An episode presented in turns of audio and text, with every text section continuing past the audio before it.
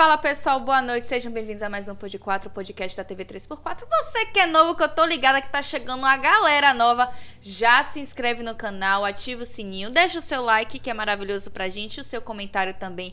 Você que tá com a gente toda terça e quinta, já tem a obrigação de antes do meu boa noite, já ter curtido, deixado o seu like, o seu comentário e ter chamado a galera pra assistir também. Então esqueça tudo, sejam bem-vindos, bem-vindes.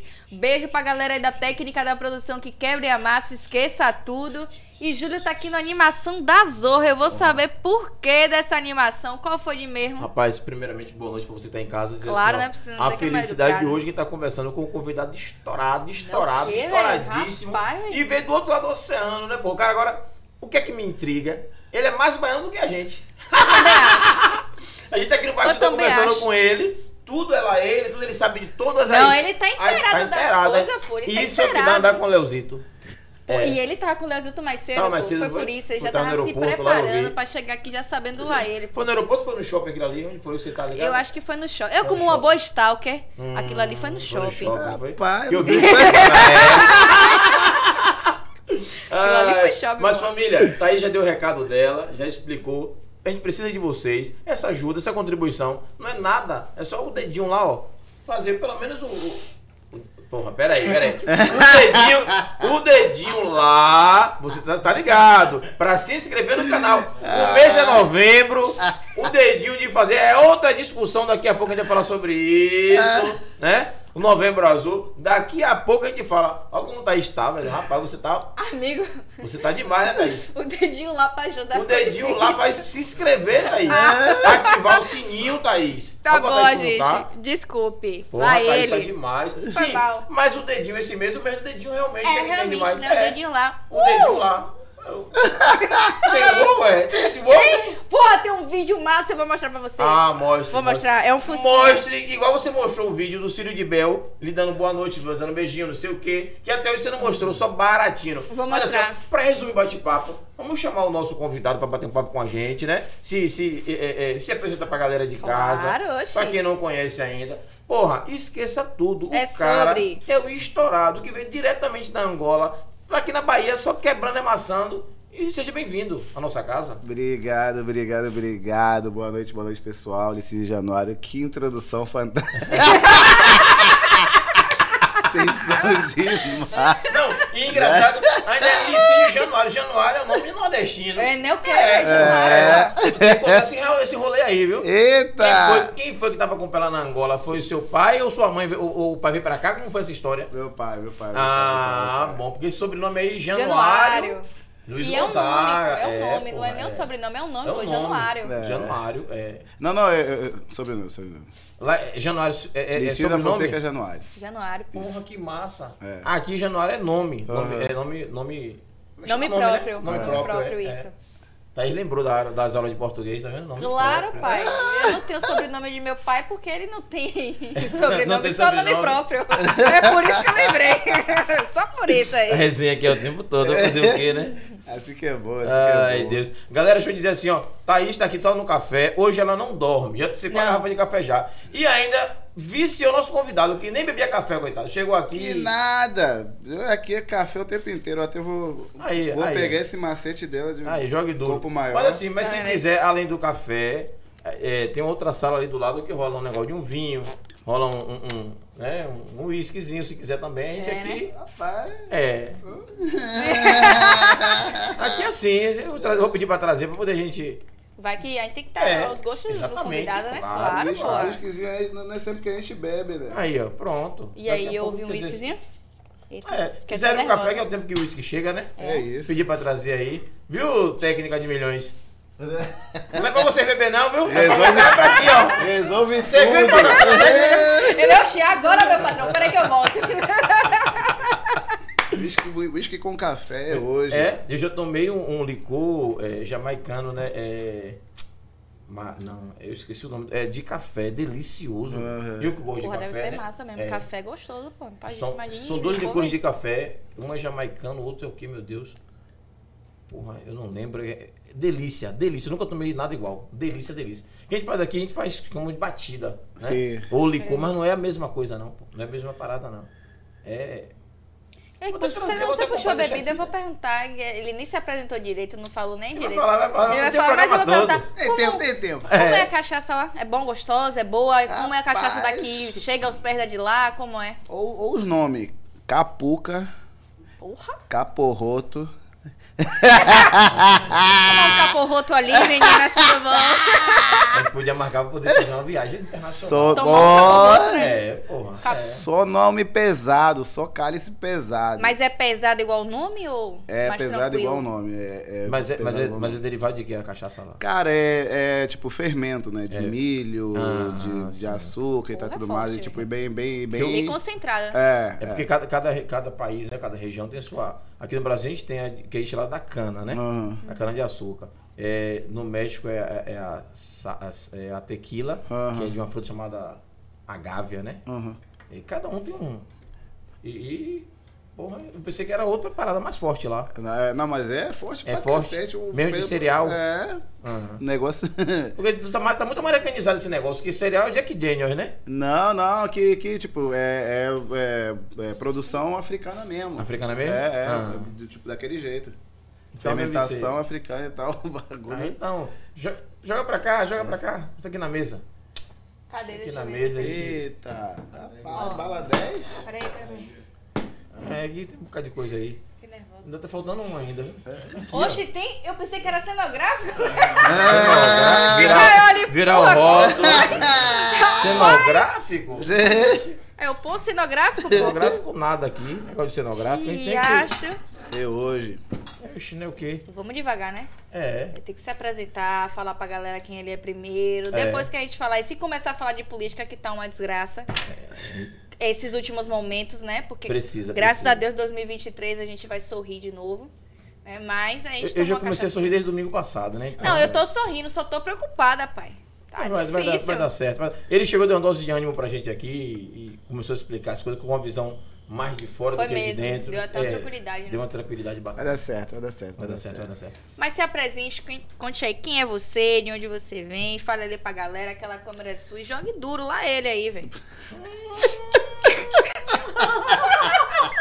Eu não podia deixar você. Tá aí, muito bom. Vamos lá. Então, eu sou Licínio Januário, sou de Angola, moro aqui desde 2008. Vim pra cá pra fazer engenharia civil, faculdade de engenharia civil. Caramba. E aí, na primeira semana de faculdade, eu entrei pra capoeira. Então, eu sou capoeirista, primeiro de tudo, entendeu?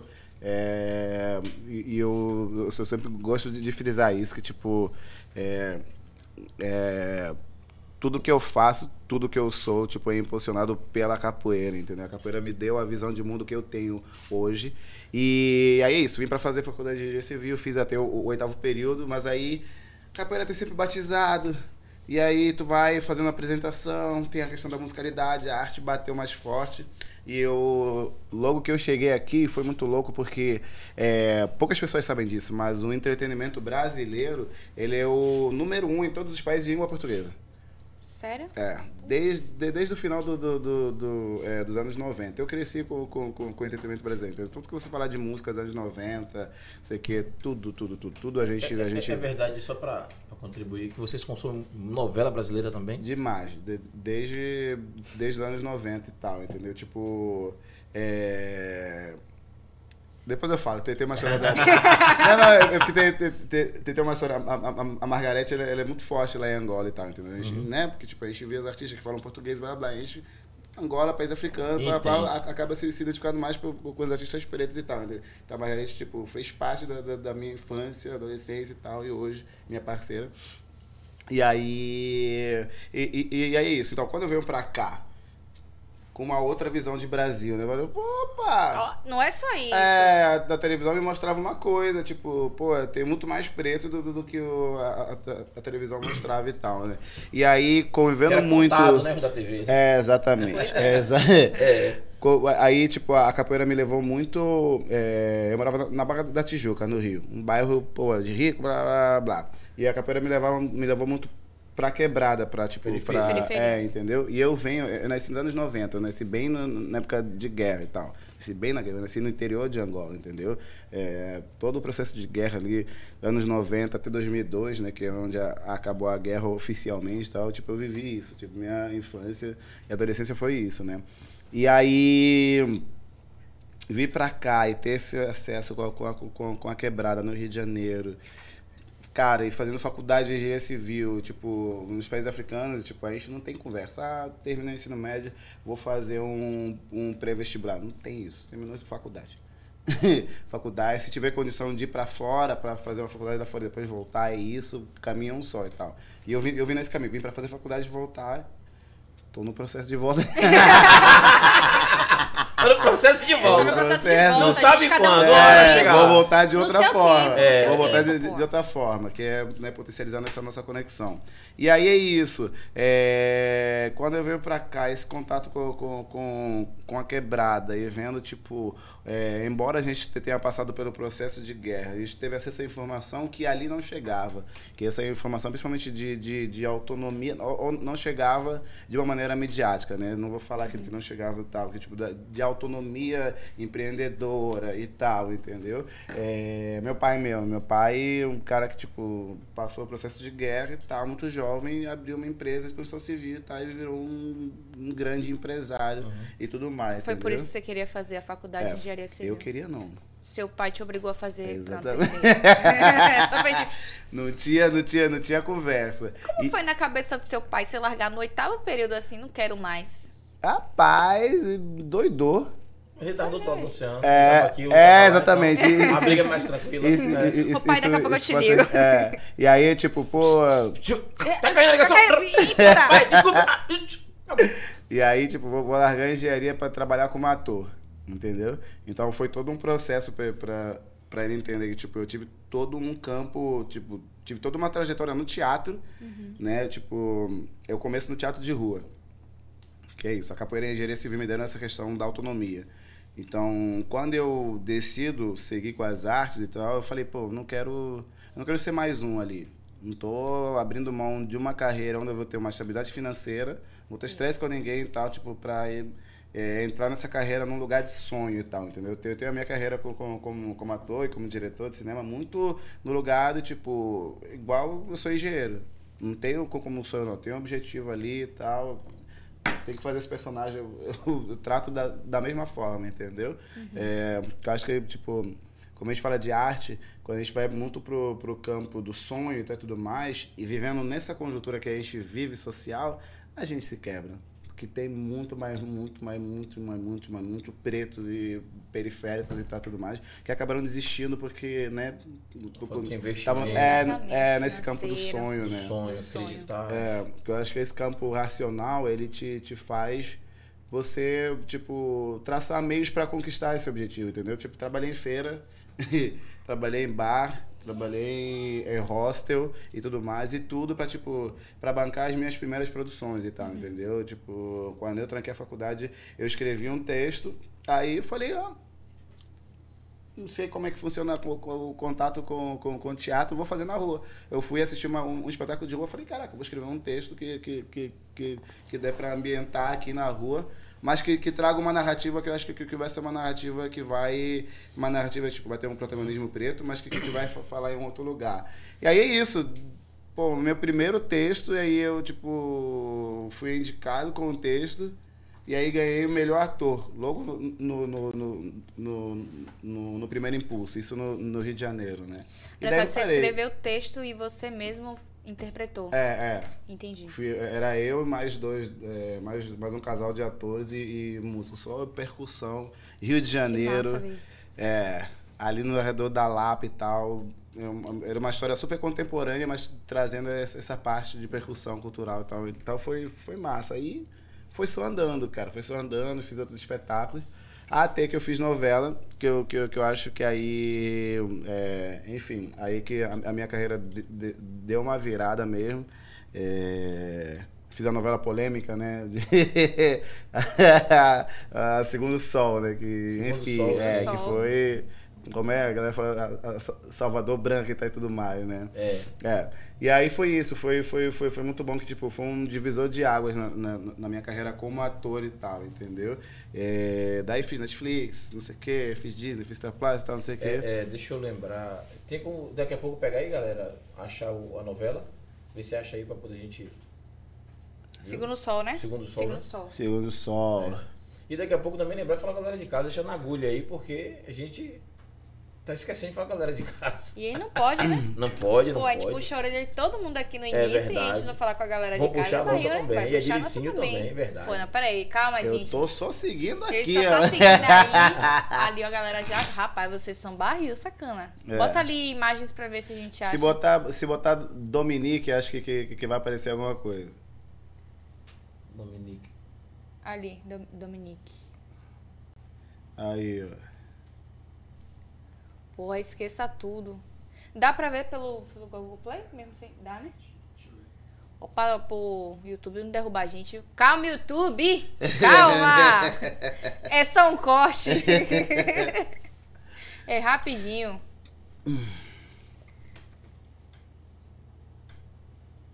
Eu acho que eu... É porque eu acompanho algumas novelas, que eu gosto de novela. Eu também. Mas algumas novelas eu não assisti, não. Isso.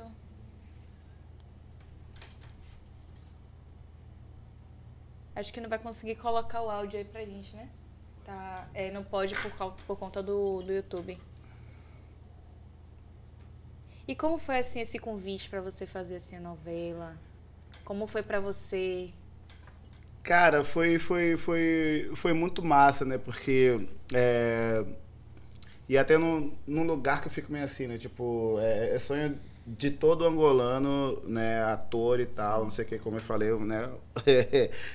O conteúdo daqui é como se fosse Hollywood para os países de língua portuguesa, né? O sonho de todo mundo fazer uma novela na Globo e tal, né? Ainda mais que você fez a novela na Globo... Aqui no Brasil, mas que é consumida também lá, né? Exatamente. E aí a galera, porra... E eu, tipo, eu comecei a minha trajetória nas artes aqui e tal, né? Então, o negócio... E aí... porque, tipo... Foi algo muito que veio...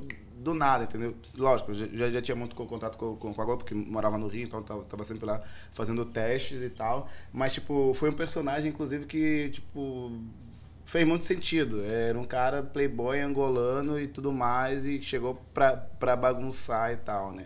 Então, foi um personagem super bacana, veio num momento muito bacana, tipo, da minha carreira, né? De estar ali fazendo espetáculos massa e tal, entendeu? E também veio como uma chancela, tipo, valeu a pena eu ter dado o primeiro passo, isso. Entendeu? Porque, tipo, eu dei aquele primeiro passo que eu falei, cara, não quero ser mais um ator, tipo, sou preto, pele escura, olho grande, fizer isso aqui, blá, blá, nossa, os caras, diretores, né?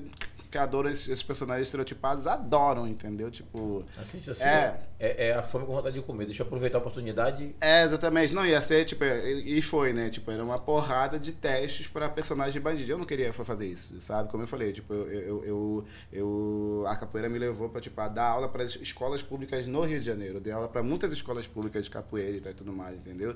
E, tipo, a mensagem que eu passava pra eles era, tipo... Eu sei que vocês vivem nesse conteúdo e vocês têm essa referência, mas, tipo, tentem buscar outra referência. Aí chega na televisão, quando ligar pra assistir... E aí eu falei, não, tipo, se eu tô abrindo mão de, tipo, de não... Eu poderia não olhar pra aquilo. Poderia seguir meu caminho como engenheiro e tal, tudo mais. Se eu tô abrindo mão pra fazer alguma diferença, tipo... Tô de bom, não tenho nada contra quem faz personagem, não, tipo, essas vivências precisam ser retratadas. Pra mim, precisam ser retratadas em um outro lugar. Que, né, só apontam, tipo, como já tá agora, né? Mas não apontam como começou, entendeu? Não tem um processo pra, tipo, essas produções não tem um processo pra fazer um... Retrocesso do porquê aquele jovem negro tá fazendo aquilo. E nunca passam, tipo, um outro caminho possível para as paradas. Tipo, é assim, é o tráfico, blá, blá, todos não sei o que, morre, pô, acabou, blá, blá, entendeu? E aí, sabe? E aí é isso, cara, veio num momento muito massa, entendeu? Pode tirar aí, vamos ver o pessoal de casa, ver como é que tá a galera de casa aí. Já vou mandando um beijo pra minha mãe, que ela sempre tá presente, eu tenho certeza. Tô confiando aí, viu, mãe? Já tô mandando um beijo antes. Você nem vê a galera de casa. Aí tá tudo bem. Ali eu tô dizendo que minha mãe tá presente, pô. Esquece, pô. Beijo, mãe. Boa noite, Roseli. Aquele beijo, aquele abraço. Valeu, família. Valdelice botou boa. Ali. Boa noite, Graça. Boa noite. Daqui a pouco a galera tá chegando aí. Esqueça tudo e é sobre isso. Beijo. Quem tá aí com a gente, já deixa aquela pergunta que eu tô ligada que você tá curiosa aí. Pois é. E tá com vergonha, né? E compartilha lá. Bote logo aí, viu? Sobre isso. Esqueça tudo e ele, né? Bote logo aí. Porra, hoje tá complicado. Você tá demais, Thaís. Não, hoje tá barril demais, você, viu? É porque tá chegando sexta-feira, feriado. Será de novo, né? Graças a Deus aí. Nunca fui triste. Um feriado aí, terça-feira. Segunda, ponto facultativo. Eita. Já enforca logo a sexta. Sexta, sábado, domingo, segunda e terça. Porra. Tem que estar com dinheiro, né, Thaís? Pra poder curtir, né? Não, B, cartão de crédito. Ah, pô, entendi. Esquece. Entendi. Lá no Angola tem muito feriado? Tem. Muito mesmo. Mais do que aqui no Brasil? Tem. Aí, tá vendo? Não, mais do que aqui não. Aqui é regra. Aqui é mangueado. Mas a gente, isso. A gente vibra da mesma... A gente é muito parecido. É surreal. Surreal. Eu discordo da questão de mangueado. Não é mangueado. A gente tem muito feriado porque... Tivemos muitos momentos históricos, é isso? Né? A gente tem agora em novembro, dia 15 de novembro, a Proclamação da República. Sim. É uma data importante, né? Sim. Importante. Tem muitas datas importantes que a gente viveu. Às vezes, talvez a gente não dê o devido valor para que as pessoas respeitem o porquê daquele feriado. Só sabe que é o feriado e pronto. Né? Não sabe o contexto histórico, né? No contexto histórico. Uhum. Né? E outra, se fosse você botar na ponta do lápis... os contextos históricos que não vieram feriados do nosso povo que lutou, né? Pois é, né? E hoje mesmo, acho que foi hoje, teve hoje era comemora também, eu esqueci que Lídice até postou hoje, eu vi alguma coisa assim. É alguma coisa da saúde, né? É de heróis negros nossos, daqui da Bahia. Ah, sim. Que morreram lutando pelo Brasil. E não é feriado, né? E não é feriado, não é nada, esquecido. Né? Mas sabe que existe. Né? Então a gente não tem o contexto histórico. É a mesma coisa de você falar do jovem que geralmente só é chamado para fazer os papéis na TV de destaque, como um negro marginalizado, fugindo da polícia, que vai morrer. O traficante é foda, toda vez é isso, só tá isso. Não faz sentido. Eu acho que, tipo, o que mais quebra é que, tipo, deixa todo um mercado aí pra ser explorado, cara. Tipo, a gente vive num país do samba, do futebol, do pagodão, do funk, e, tipo, são tantas histórias. Eu mesmo, eu vim de ônibus, de São Paulo pra cá. E parado em muitas cidades pequenas. Eu falei, caraca, é tanta coisa. É uma diversidade. Nossa senhora, é muita coisa pra falar desse país, cara. É muita coisa mesmo. Muito. Mas o problema, nosso maior problema é assim, vamos falar de novela, né? O consumo das novelas, quem consome é a população. Sim. Mas quem escreve as novelas vive em uma bolha que não é a nossa. No dia que você pegar um escritor de novela da periferia...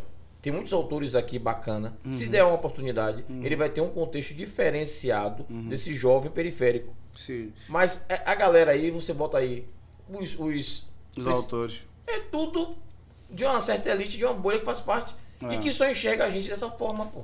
E a outra questão é que, tipo, quando tem essa possibilidade de ter um roteiro, sabe, de uma pessoa preta, é sempre entendeu? Então, tipo, porque... por exemplo, quando a gente está falando novela, a gente está falando do mainstream, aí a gente fala Globo, né?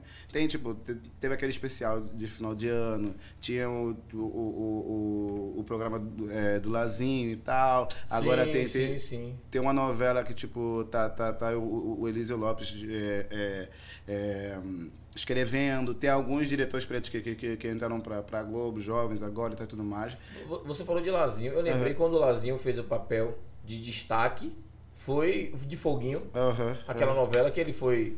tinha dinheiro, ganhou na loteria, mas era um estereótipo totalmente diferente de um branco que não ganha dinheiro. Ridicularizou o cara ainda. É foda, então a gente precisa brigar por esses espaços, né? Sim. Tipo...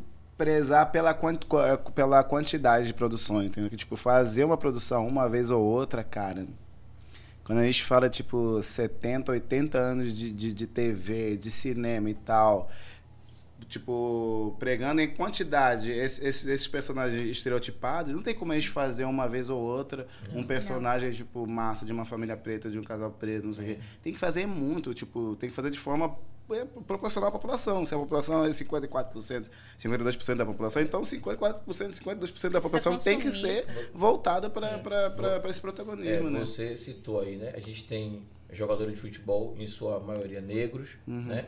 Tem muitos sambistas, muitos músicos bacanas. Por que não colocar a vida de um desses caras num contexto de uma novela dessa? Não é verdade? Contar uma coisa bacana, contar o outro lado da história também. Não, tem muito. É foda, bicho. Eu mesmo sou... Pô, sou capoeirista. Se pegar qualquer mestre de capoeira, cara, qualquer, é uma novela. É uma novela. É um filme. É uma novela. E tem vários aí, tem vários mestres e mestres aí que, tipo, sabe? Se for pra cultura popular, pegar outra coisa, é muita coisa. E quando faz uma produção desgraçada. Que aí eu assisti domingo, não lembro o nome do filme, você pesquisar, lembro, não sei, O Cavalo do Rei, não, era alguma coisa do Rei. Foi um filme lá Ele não é angolano, não, mas é um país da África também. Quando, a história do filme é quando o rei morre, né? Aquele cara que é o que fica do lado dele, o conselheiro. Ah, sim. Com 30 dias, no máximo 30 dias, tem que morrer também. Sim, eu lembro até que assisti esse filme. Eu assisti o filme assim. Falta produção. A história é muito massa. Sim. Falta produção ridícula. Eu só assisti porque eu tava dizendo assim, pô, eu tenho que terminar de assistir o filme. Mas dá vontade de dormir. Na Netflix, né? Então, aí vem uma aula pra gente, que é o seguinte. Nesses últimos 5 anos, entrou muitas produções nigerianas, principalmente nigerianas e da África do Sul na Netflix. Por quê? Consumo. Eu já vi produções nigerianas na Netflix que, tipo, você via o boom. O receptor de áudio do ator aqui, entendeu? E não foi um negócio assim, tipo, passou o... Não. O negócio ficou mesmo. Ficou ali, é isso. Por quê? Cara, 15 anos atrás, hoje, o cinema nigeriano está sendo consumido, principalmente por causa do Afrobeat, que os meninos dominaram a Europa e tal e tudo mais. Mas 15 anos atrás... E lógico, por causa do Pantera Negra, porque aí botou o sotaque em inglês africano, e aí o filme da Beyoncé, Black Skin e tal, tudo mais, e aí tipo levou pro mainstream, e aí começou a potencializar mais o cinema nigeriano. Começaram e tal. Consumir, né? Porque falam inglês. Então é isso. E a Nigéria tem muito consumo. 15 anos atrás, esse cinema, essa música, era zoado. A galera gastava, os americanos faziam sarro. Tipo, um príncipe em Nova York fazendo sarro do inglês africano e tá tudo mais, entendeu? E foi um sucesso. É um sucesso. Ainda teve parte 2. Não, e tipo, é um filme que tem seus pontos positivos, tem seus pontos negativos e tá tudo mais. Faz parte. Aí, 15 anos atrás era isso, era a gastação. Tipo, eles tinham uma produção precária, entendeu? Porque, tipo, o que é cinema?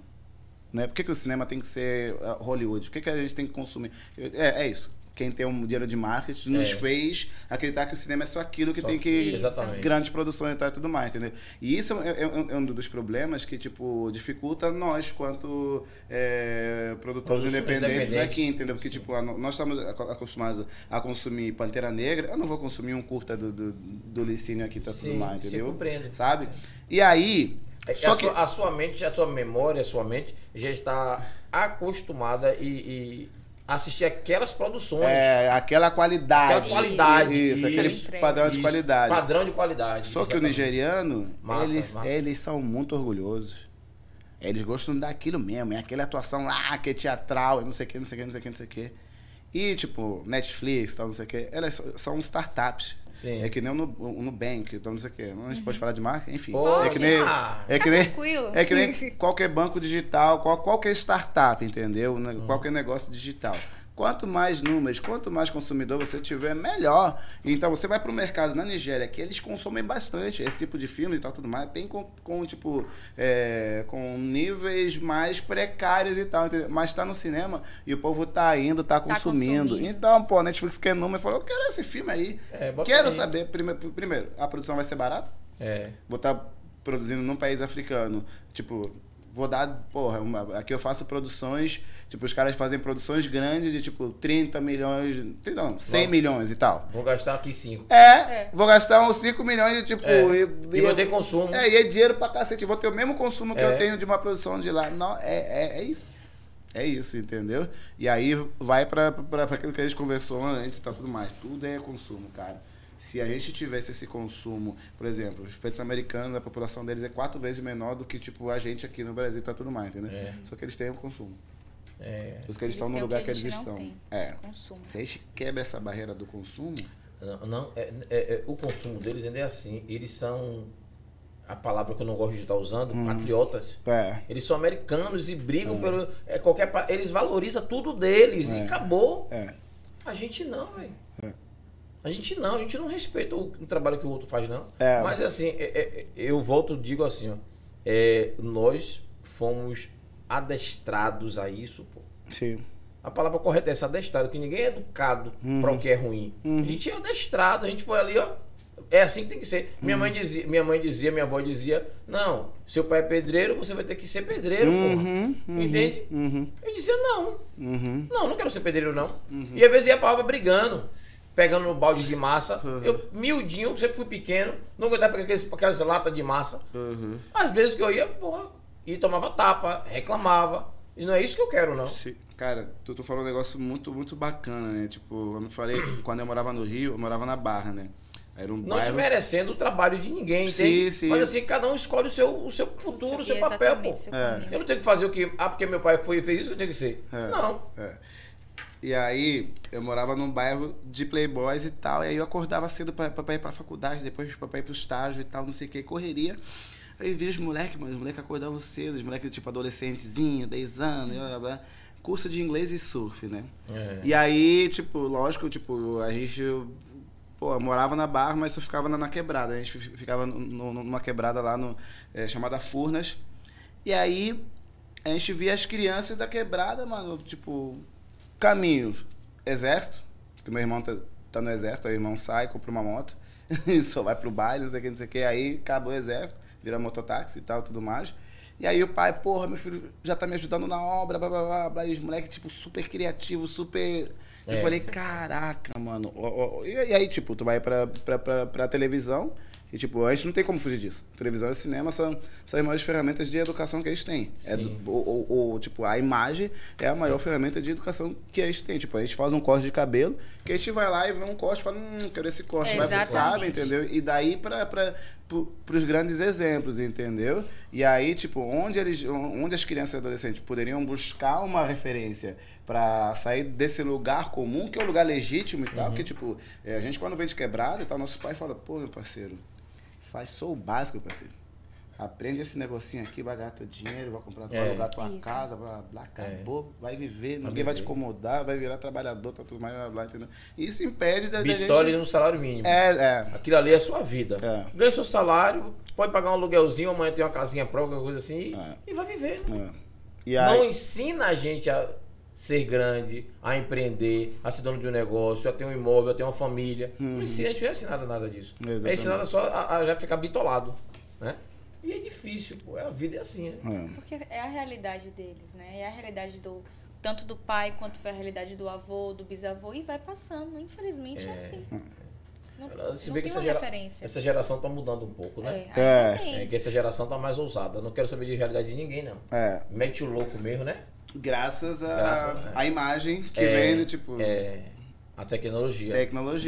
YouTube, Instagram, TikTok, tá tudo mais. Porque, que assim, veio... a imagem que um carinha desse via no espelho da família, ele vê naquela comunidade. Sim. Hoje não, ele abre o celular e consegue ver outros iguais a ele, do outro lado do mundo, fazendo a mesma coisa. Não, se o cara pode, como tem hoje um bocado de TikToker, né, e um bocado de influenciador digital, que começa do nada, o dinheiro começa a estourar. E aí... São vários talentos que a gente tem hoje no mercado, graças a essa ferramenta aí. Que veio para trazer autonomia, né? Tipo, quando a gente foi criar a Wolo e tal e tudo mais, foi muito isso, né? Tipo, a gente tava num processo, tipo, beleza, minha carreira como ator, se eu quisesse, eu ia só focar naquilo, ia voar, entendeu? Porque eu, tipo... Trabalhei para isso, investi nisso e tá tudo mais, entendeu? Consegui construir legal a minha carreira. E todos os projetos que eu faço são muito dentro daquilo que eu acredito, entendeu? E aí, Só que, tipo, a minha intenção sempre foi pensar, tipo, a gente criar essa cadeia produtiva e tá tudo mais. Que, tipo, que existe, entendeu? Mas, tipo, organizar ela, linkar ela, entendeu? Tornar Sim. mesmo esse mercado de conteúdo preto, nacional e tal, entendeu? E quando eu falo nacional, eu falo, tipo, misturando, tipo, Brasil com Angola, Cabo Verde, Moçambique, Portugal, tal, tal. Que, tipo, a gente é muito rico culturalmente, a gente só precisa organizar, né? Estados Unidos tem, porra, mais de 10 canais pretos e tal, os caras muito Potência. Menos, sabe, entendeu? Não faz sentido a gente não ter isso, entendeu? Não faz sentido deixar esse mercado ali. Eles consomem, né? E aí, tipo, a tecnologia foi um meio que a gente viu de, tipo, de a gente partir para essa autonomia. Que as plataformas de filme foram vindo e a gente foi apresentando projetos. E, tipo, teve uma demora para eles começarem a aceitar projetos de pessoas pretas, agora estão começando a aceitar e tal. Só que a gente está tão atrasado, e essa ferramenta aqui nos obriga a acelerar. Você vê exatamente uma galera de fora que está num lugar e tá tudo mais. Eu falo, caraca, mano, esse moleque da Nigéria tem a mesma idade que ele, eles estão num outro lugar, com outro contexto, estão voando. Eu tô aqui, não sei o que, brigando com uma galera que vai demorar para entender e vai esperar 20, 30, 40 anos para dar certo. E não vai dar tempo. Aí, é louco. Ao mesmo tempo que nos dá essa autonomia, nos dá esse medo, né? Isso. Porque, tipo, a gente vai... A plataforma que Baixa a gente, o desespero. A gente fechou uma parceria com uma plataforma de streaming de Londres. Foi criada por um moleque congolês que mora em Londres e tal, entendeu? E os moleques, tipo, pô, a Inglaterra tem muito menos... A população é muito menor do que a brasileira, entendeu? Eles têm muito mais consumo e tal, entendeu? Aí ficou tipo, caraca, mano, a gente tá fazendo a mesma coisa com os caras lá, a mesma coisa que as plataformas de streaming nos Estados Unidos e tudo mais, e a gente não tem esse consumo aqui e tal, entendeu? Tem esse lado, tem um lado bom de, tipo, a nossa geração é muito importante. Ou a gente... muda o rumo das coisas agora ou ferrou. Acho que a gente chegou no limite. Ou a gente, tipo, enfim, geração, tipo, sei lá, 70, 80, 90, viveu muito, tipo, muitos momentos de transição, né? Sim. Acho que são gerações que estão ali no meio, né? Tipo, por exemplo, eu sou de 90. O que eu vivi, tipo, eu vi a tecnologia surgindo.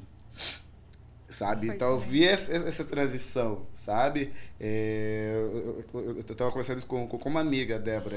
Ela até que me atentou isso, tipo, a gente... Nasceu! Olha ali o que foi que nasceu ali. Olha ali o que foi que nasceu, gente. A gente viu essa transição. Essa geração nova, geração Z, não via essa transição. Não, já tá. Já nasceu já no negócio, entendeu? Então a gente sabe que, tipo, nada é novo.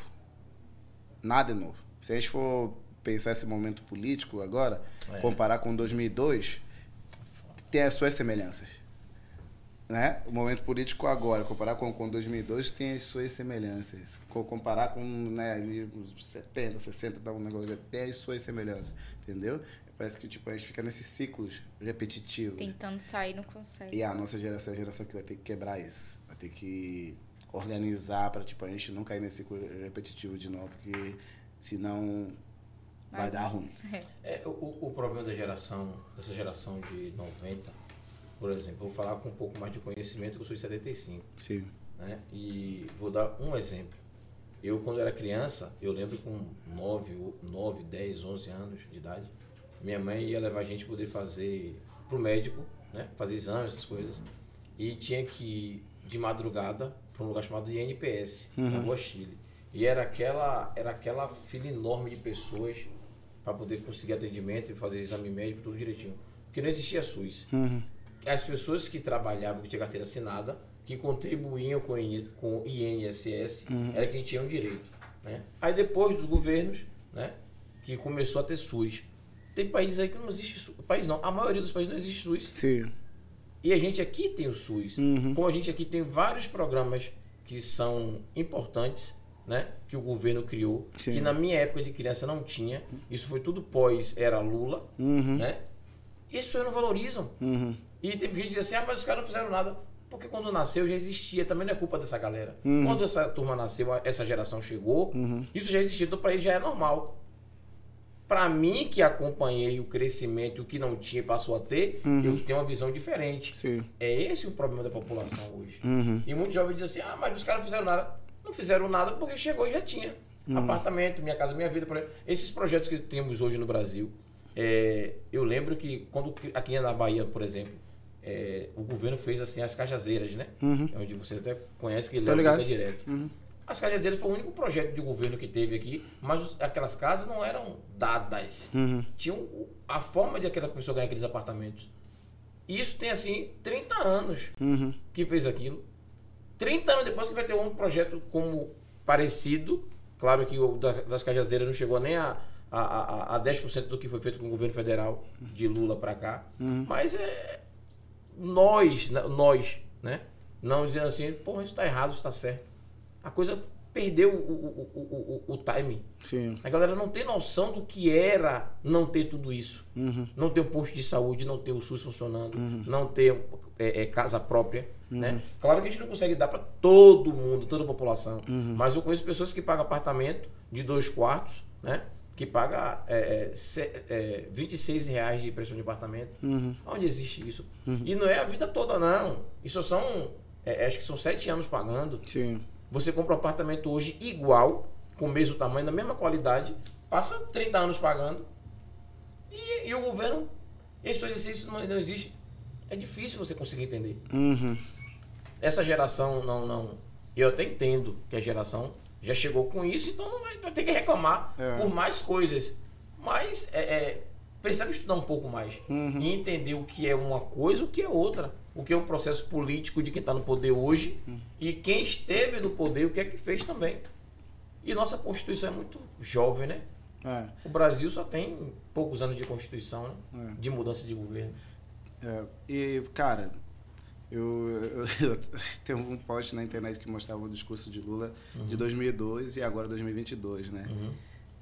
Cara, 2002 tinha 175 milhões de pessoas aqui. Isso. Hoje tem para ir, sei lá, 210 a 217 milhões.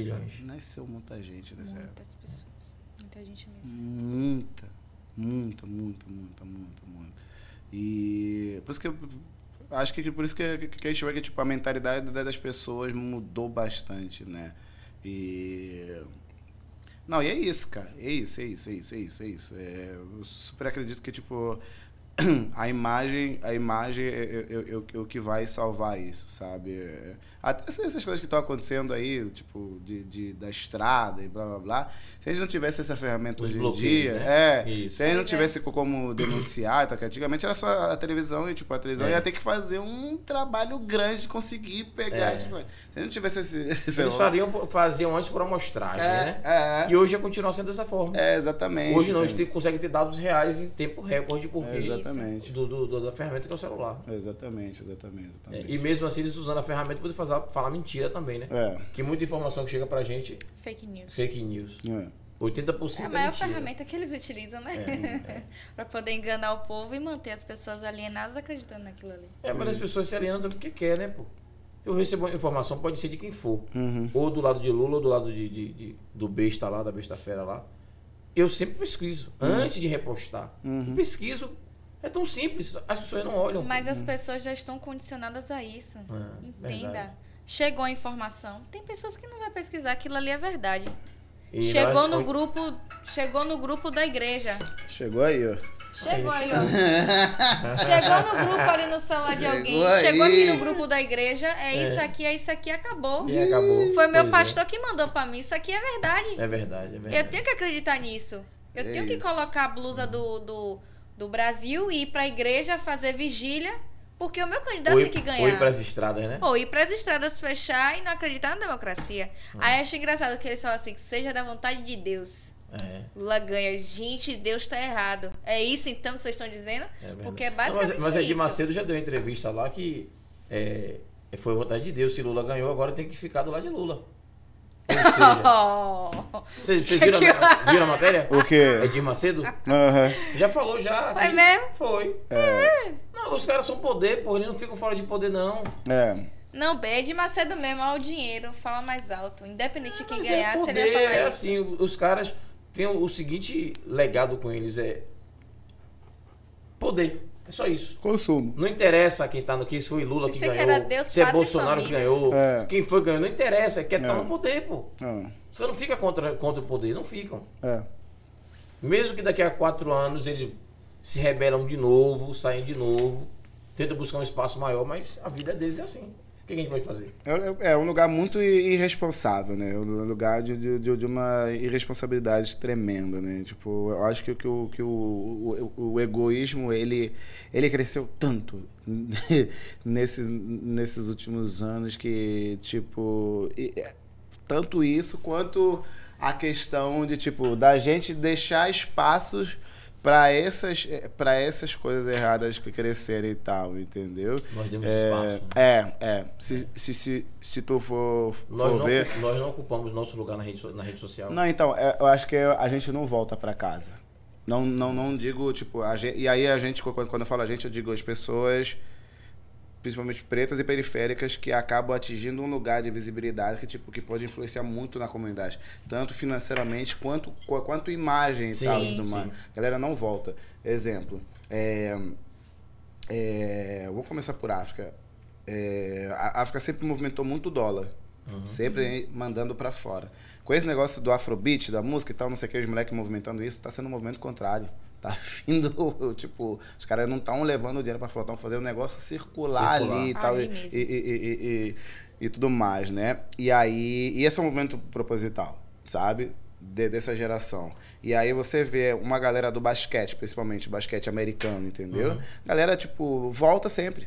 Tipo, tem um projeto social, o LeBron James, cara, o cara abriu uma escola, cara, com qualidade top, e a mensagem dele foi: tô abrindo essa escola porque eu sei o que essas crianças passam, porque foi aquilo que ele passou e tá tudo mais, entendeu? E... Mas poucos sem sua consciência, né? Mas lá eles têm um número muito grande com essa coisa. E eu até entendo, eles têm essa referência. Teve um momento meu aqui que eu fiquei tipo, caraca, eu não tô entendendo essa galera, cara, entendeu? Porque tipo, quando... você é ator, tá ali no meio de pessoas grandes. Quando você empreende, então você consegue ter acesso a pessoas pretas que têm grana. A gente acha que tem pretos, tipo, fora a arte, que tem grana, entendeu? E que trabalham em grandes empresas, sabe? E aí eu vindo de fora, vendo uma outra geração, né? Do meu pai, um puxou o tio, todo mundo ficou bem. Crescendo com esse conteúdo de lá, americano, vendo a galera do rap, um puxa o outro. Pô, você vai ver desde sempre no rap, sempre teve colaboração, né? Um cantor que tá famoso, aí um cantor novo, aí fez uma colaboração com esse, do nada se vira famoso. Sempre rolou isso, entendeu? Sempre foi cadeia e tal, e entendeu? Puxou. E aí, tipo, é uma referência que eles têm de muitos anos. E também quando você tá num número pequeno, e você consegue comunicar muito mais fácil, entendeu? Então... É porque eu busco não só apontar as questões e tal, eu busco ver, tipo, o que é que condiciona eles, entendeu? E aqui você não tem essa referência, de fato, de puxar o outro, de voltar pra quebrada, vou montar uma escola aqui e tá, tudo mais, vou ficar aqui, vou vir curtir o baile aqui, vou vir curtir o paredão aqui e tá, tudo mais, que, tipo, é importante a minha imagem estar tá aqui e tá, tudo mais. Eu vou lhe dizer melhor, a gente tá aqui com o podcast, a gente conhece tanta gente que eu conheço, que é da área, chama pra vir no podcast que você vem aqui. Não. É difícil, pô, é difícil. Aí se chamar pra ir no podcast lá no Rio de Janeiro, eles vão. Sim. Rio, São Paulo. É um negócio... não puxa o outro, não quer ajudar o outro. E a gente é obrigado a cair pra um outro lugar que é, tipo, conseguir ter acesso a investimento pra conseguir, tipo, pagar e, tipo, vem pra cá e tá tudo mais. É isso e tal, entendeu? E infelizmente, esse é o caminho. Eu entendo. A gente só resta... Entender é uma coisa, aceitar é outra. É isso. Totalmente diferente. É isso. Eu digo para algumas pessoas que sempre estão pedindo para vir para aqui pro podcast, né? A gente mora aqui na comunidade, eu gosto de todo mundo aí também. E já teve muita gente bacana, assim como você aqui no programa. Sim. E de pessoas de nome também, né? Sim. E eu digo todos os dias, o propósito do podcast é da gente crescer profissionalmente, ter visibilidade. Porque quando a gente cresce e ganha visibilidade... Qualquer um desconhecido que vier estar conosco, automaticamente vai crescer e ganhar visibilidade também. Sim. Então é uma cadeia. Só que nós não chegamos nesse nível ainda. Estamos trabalhando, estamos crescendo, estamos nos despontando para o mercado, né? E tudo requer investimento. O próximo passo da TV 3x4 e do projeto do Pod 4, daqui para frente vai ser outros investimentos. Sim. Chegamos até aqui. Tá funcionando, tá rodando? Pronto. O daqui para frente como é que vai ser? Então, algumas pessoas não conseguem compreender que pra gente segurar na mão do outro pra puxar, a gente precisa primeiro que alguém segure na nossa, ou que a gente caminhe sozinho com as próprias pernas. E isso as pessoas não conseguem entender, né? E quem pode nos ajudar, não ajuda. É um labirintozão, né? É um labirintozão, é foda. É um labirintozão. Porque, na verdade, aqui não tem essa cultura do pessoal consumir o podcast. O pessoal não para pra assistir isso aqui, não, pô. O pessoal gosta de assistir coisa rápida, TikTok, vídeos de 15 segundos e acabou. E aí vai, só fica naquilo ali. Coisas que duram mais que isso, o pessoal não assiste, não. Mas tem um detalhe, não consome aqui... O daqui. O daqui. Não, o daqui, pô. Mas é podcast, mas o de fora consome. Tem uma preferência. Não, e tem uma coisa que, tipo, se for eu ver também, tipo, a galera que consome esses outros podcasts e tal...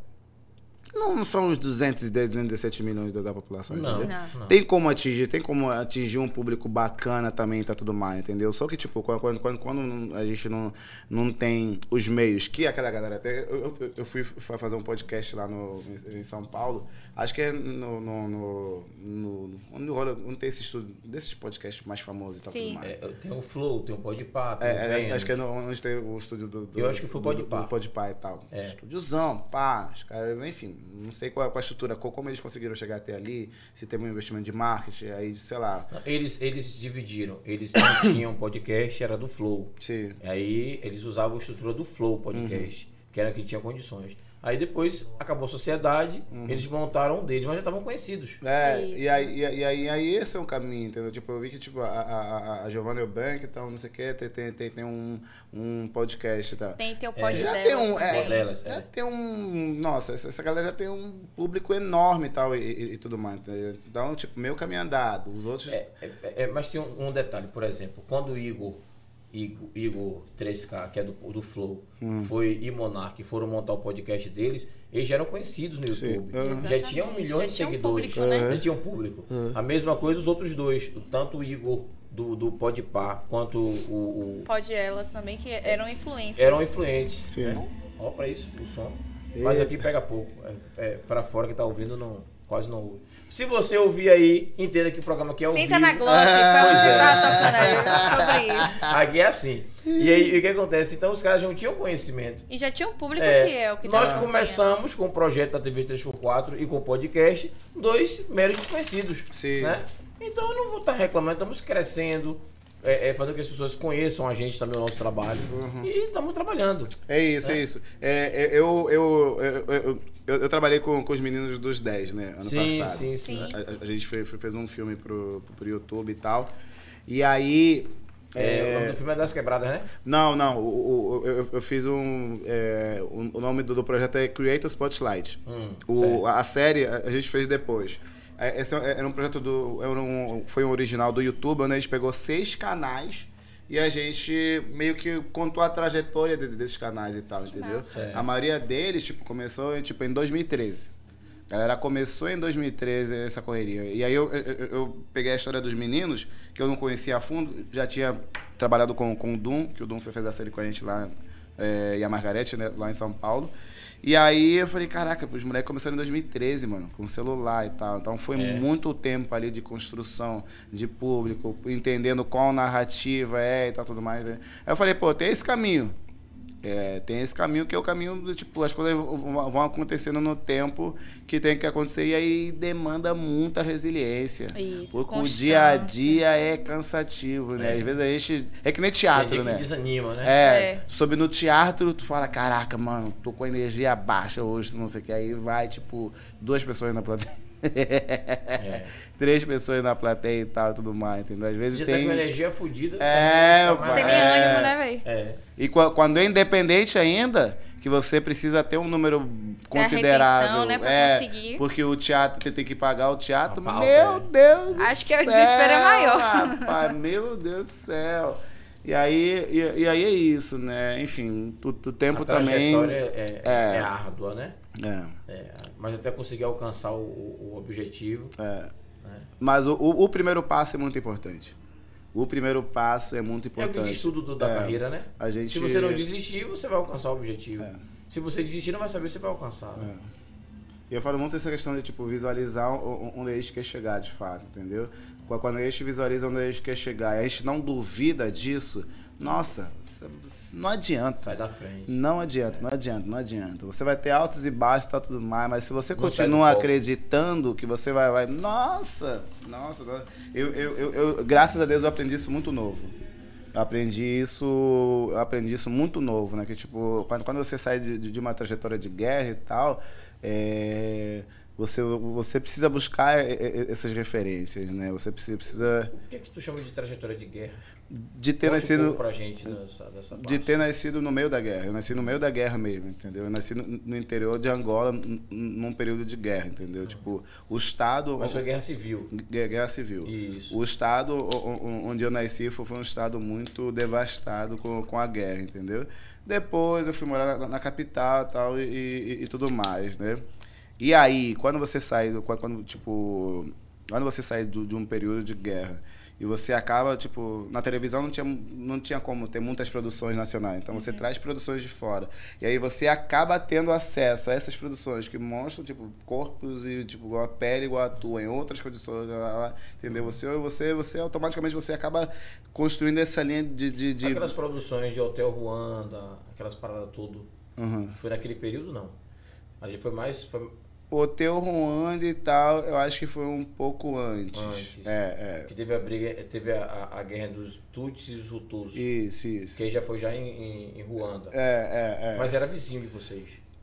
Não tão próximo, mas... Atingiu lá? Não, é porque, tipo, os países têm as suas guerras internas, mas não existe guerra, tipo, um país africano com outro país e tal, entendeu? A guerra não tem interferência. Não tem. Era não de, tem... Dentro, de dentro com dentro mesmo. Porque os Tutsis e os Hutus eram duas tribos, todo mundo negro, todo mundo brigando. Com a influência europeia ali, botando coisa na cabeça. Na cabeça da galera. Entendeu? Que é isso? Os países africanos, se o Brasil, né... Se o Brasil não abrir o olho, divide hoje entre Nordeste e Sul do país. Sul e Sudeste. Os países africanos, Angola mesmo. Tipo, a independência de Angola foi em 1975. Quando eu nasci, ontem. Sabe? E aí, tipo, a abolição da escravidão aqui foi... Eu encaro a independência como uma abolição da escravidão e tal, tudo mais, entendeu? Sim. Que, tipo, lá não teve isso, não teve a abolição e tal, tudo mais, entendeu? A gente botou eles pra correr na katana, foi isso, sabe? E aí, se for pensar, de 1800... Ou seja, em Angola não teve povo escravizado, roubo tirado de lá pra poder trazer pra cá, pro Brasil? Não, teve. Não, bastante, essa entendeu? Parte que eu não entendi que você porque, tipo, a partir do momento que eles ocupam os países, tipo, africanos e tal, tudo mais, e começa esse comércio dos escravos e tal, tudo mais, eles estão fazendo a mesma coisa que eles estão fazendo aqui, estavam escravizando lá, sim, também e tal, entendeu? Também, e foi, tipo, as Américas se libertou e tal e tudo mais, teve as suas alforrias, as suas abolições, desculpa, lá a gente não teve isso, eles continuaram lá, né, construindo família e tal e tudo mais, blá, blá, blá, até agora, 75, até que, tipo, uma galera jovem foi, tipo, começou a estudar fora, na Europa e tal, tudo mais, foi, tipo, ei, que nós somos africanos, o país é nosso, e, tipo, quem tá no comando é o português, quem tá no comando é o inglês e tal e tudo mais, mas isso agora, tipo, de 1888 pra 1975 é muito tempo, é quase 100 anos, sim, entendeu? Então tem quase 100 anos de estragos, tipo, de religião, de tudo, tal, né? Entendeu? De tomada de terra, quase 100 anos de consumo de minérios e tal e tudo mais, por isso que agora, que quando a rainha da Inglaterra faleceu e tal, porra, a África bateu palma, tipo, já vai tarde, porque quem botou esses países da Europa todos bilionários foi a gente, foi tudo minério nosso, tá, tudo mais, entendeu? O maior diamante, tipo, do mundo tava na coroa dela e pegou nos países africanos e tal, tudo mais. Os caras foram devolver tudo. Vai devolver? Oh, sonha. Jamais. É um problema assim, a gente desconhece a nossa história, na verdade, né? E cada vez que a gente conversa, a gente passa a conhecer, vai dando mais raiva. E você começa... a palavra certa é pensar em revolução, né? Sim. Infelizmente. E nós não temos material bélico para bater de frente, para poder dizer assim... É. Então é aceitar, né? É, eu não gosto muito de falar sobre tipo, as possíveis estratégias que, tipo, pode ter alguém aí que vai pegar e vai... sim. É, entendeu? Não falo, mas a gente entende. Eu já fui muito... ativo em relação a falar das nossas questões e tal, porque, enfim, eu venho do movimento cultural preto. No Rio de Janeiro a gente fez muita coisa que mudou o cenário cultural lá e tal. Até o momento que eu falei, eu acho que a gente tá falando demais, cara. Aí servir de armas pra essa galera.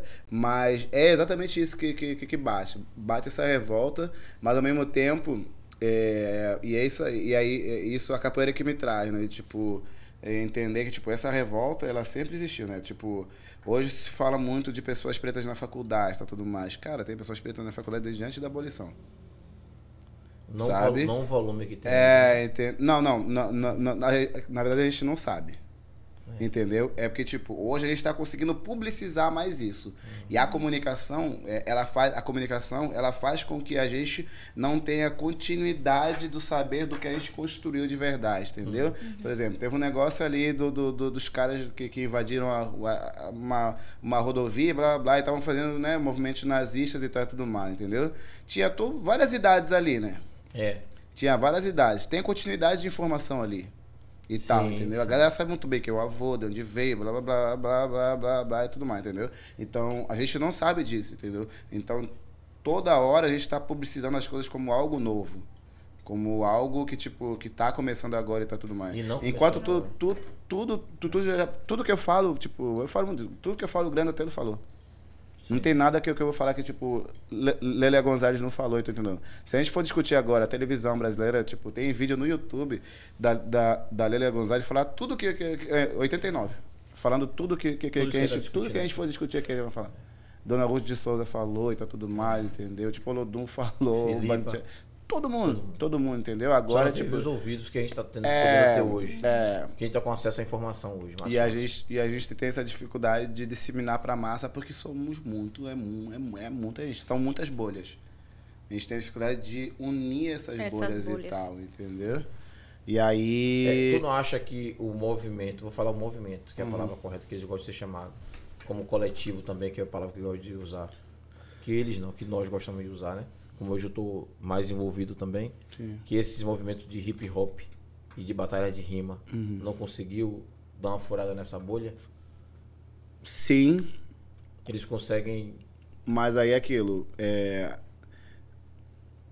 continuidade a gente consegue fazer voltando para casa. Sabe? Voltando para casa e puxando outros propositalmente. Eu acho que isso é uma coisa que falta na gente. Puxar propositalmente.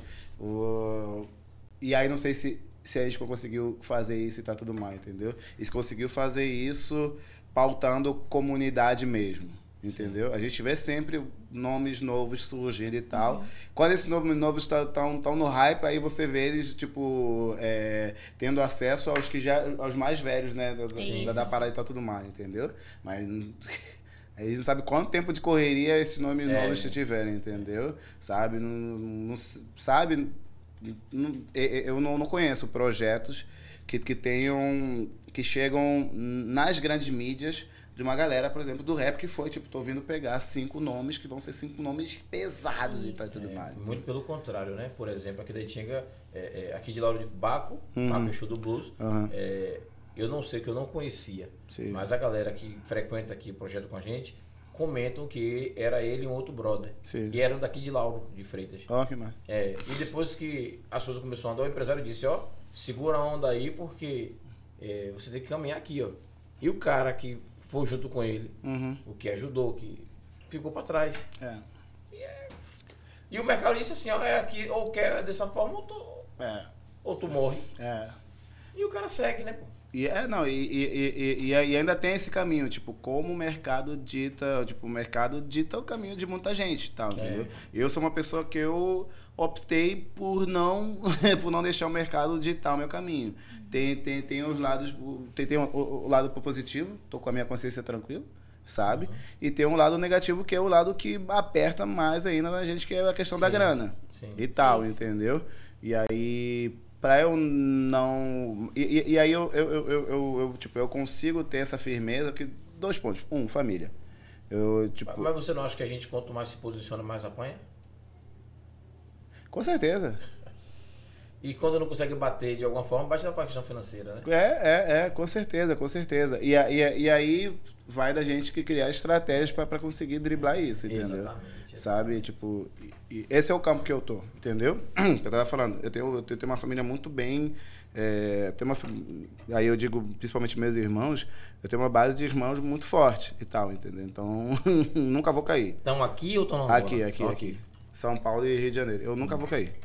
Eu tenho uma base de irmãos que nunca vai me deixar cair. Você que tem um pé muito forte aqui dentro da Bahia, na parte do Nordeste, né? Que gosta, já vi que você, sim, anda aqui, conhece a turma toda. E qual é a tua visão com relação a esse...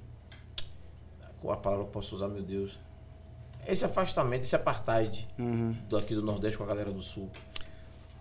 Cara... Como você vê que tem uma galera do Sul aí, Sudeste, né? São Paulo, a galera metendo pau na gente, e fala de nordestino, e fala aqui, fala ali.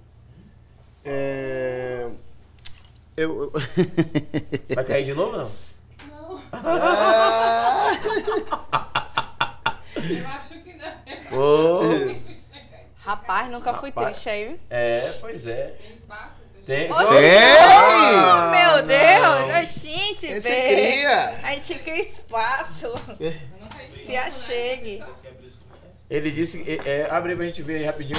Ele disse que nunca nem comeu acarajé. Não sabe nem o que é acarajé, coitado. Sabe não sei o que é o quê. O baiano não conhece acarajé. É isso aí. Ai, Deus. Graça botou ali, boa noite. JC Labrusca botou boa noite, pessoal. Boa noite, um beijo. Manhã mandou um beijo ali.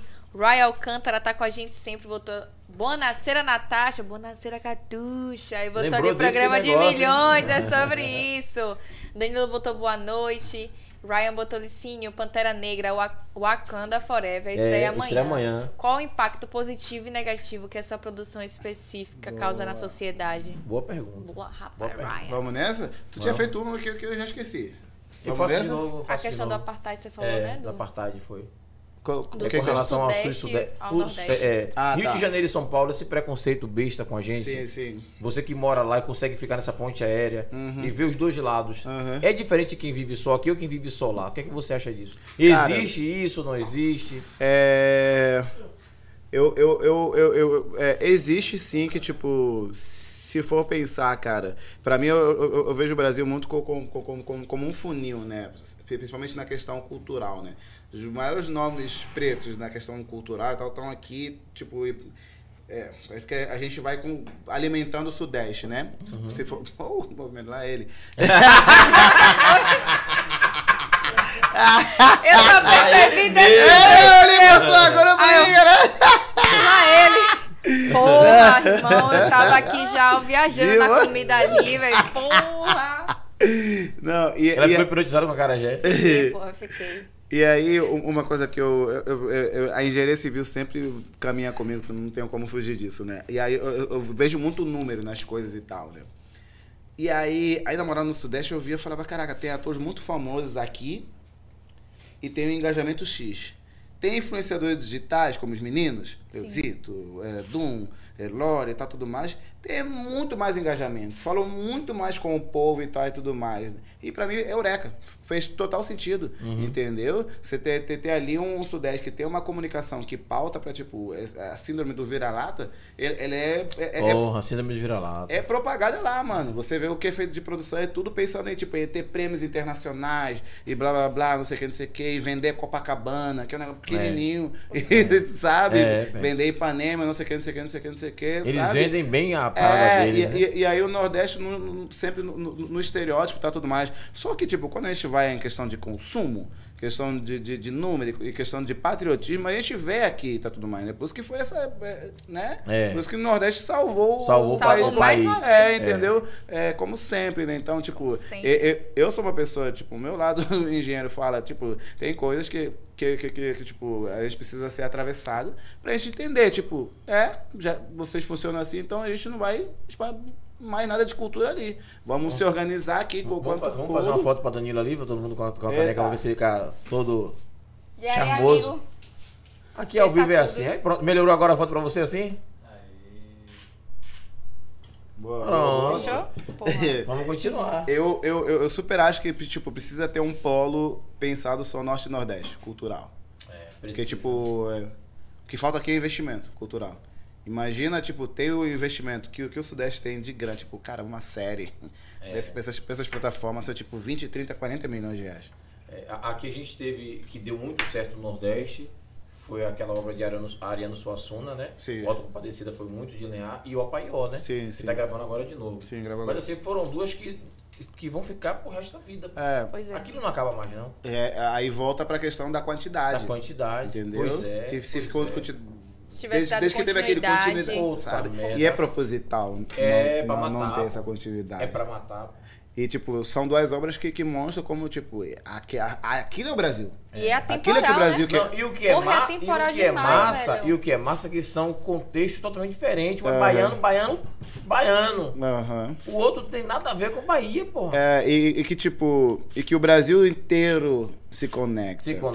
Isso. Tudo que é feito aqui tanto a paiol como a Auto Compadecida, você consegue ter a nossa linguagem. Tudo que é feito aqui, o Brasil inteiro se conecta. Por quê? Tu vai pro Rio de Janeiro também, tá tudo bem. Tem uma comunidade nordestina enorme.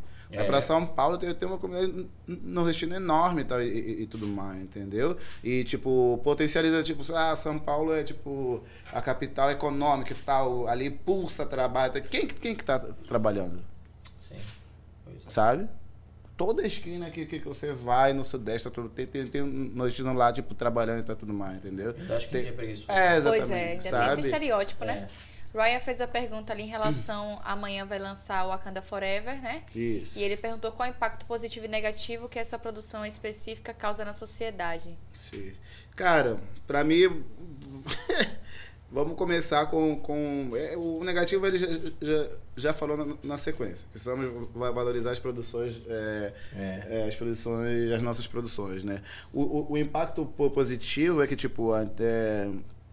A gente tem essa mentalidade de consumir o que é de fora, ou o Globo e tá tudo mais, né? O impacto positivo é que, tipo, tá vindo esse tipo de produções, entendeu? Que tá tomando espaço das produções que vinham antigamente, quando a gente não se via de alguma forma, né? Então, essas produções vêm com tipo... elas acabam empoderando a gente de alguma forma. Mesmo a monta-gotas, mas... entendeu? Que, tipo, a gente acaba se identificando de alguma forma. Mas você não acha que deu esse espaço só pra poder dar um cala-boca? Será que não é sobre isso? Com certeza, tipo... não tem milhões de produções hollywoodianas. Aí vem Pantera Negra, bota pra lenhar e aí é só Pantera Negra. Segura essa onda aí. Não é só isso não. Se você vê Todo Mundo Odeia o Chris, O Maluco no Pedaço. Sim. Tipo, essas séries até hoje, mano. São séries que tem, tipo, 20 anos. Chris não sabe mais da cabeça da galera. Reprisa, né? A galera lá nos Estados Unidos fala, tipo, pô, vocês estão atrasados nesse... Tipo, por que reprisa? Pra gente não valorizar nossas produções nessa época, né? Que tipo, se a gente quer produções com família preta, tem aquela ali. Entendeu? Vai lá e assista aquela ali, tá tudo mais, entendeu? E tipo, a gente pode estar produzindo iguais, entendeu? São sitcoms. O que a gente pode fazer de sitcom, de se a gente parar aqui agora, a gente quer uns 5 sitcoms diferentes de famílias pretas e tal, tudo mais, entendeu? Exatamente, entendeu? Mas aí, tipo, não investir nisso é proposital, porque, tipo... A gente vê aquilo e se identifica. Não, desculpa. Você falou, todo mundo é Cris, porra, aquilo não acaba. Exatamente. Não, todo mundo já sabe o diálogo todo. A gente se identifica, mas fica ali num ponto. Porque, tipo, quando a gente faz uma produção igual e nacional, e aqui em Tinga, e tá tudo mal, aí vai pra um outro lugar, entendeu? Vai pra um outro lugar de despertar da mente, de empoderamento, entendeu? Um moleque... Que, porra, que... exemplo, eu tenho ido muito para as escolas, entendeu? Levar as produções que a gente fez com os meninos e tal. E, cara, as reações mais lindas do mundo, entendeu?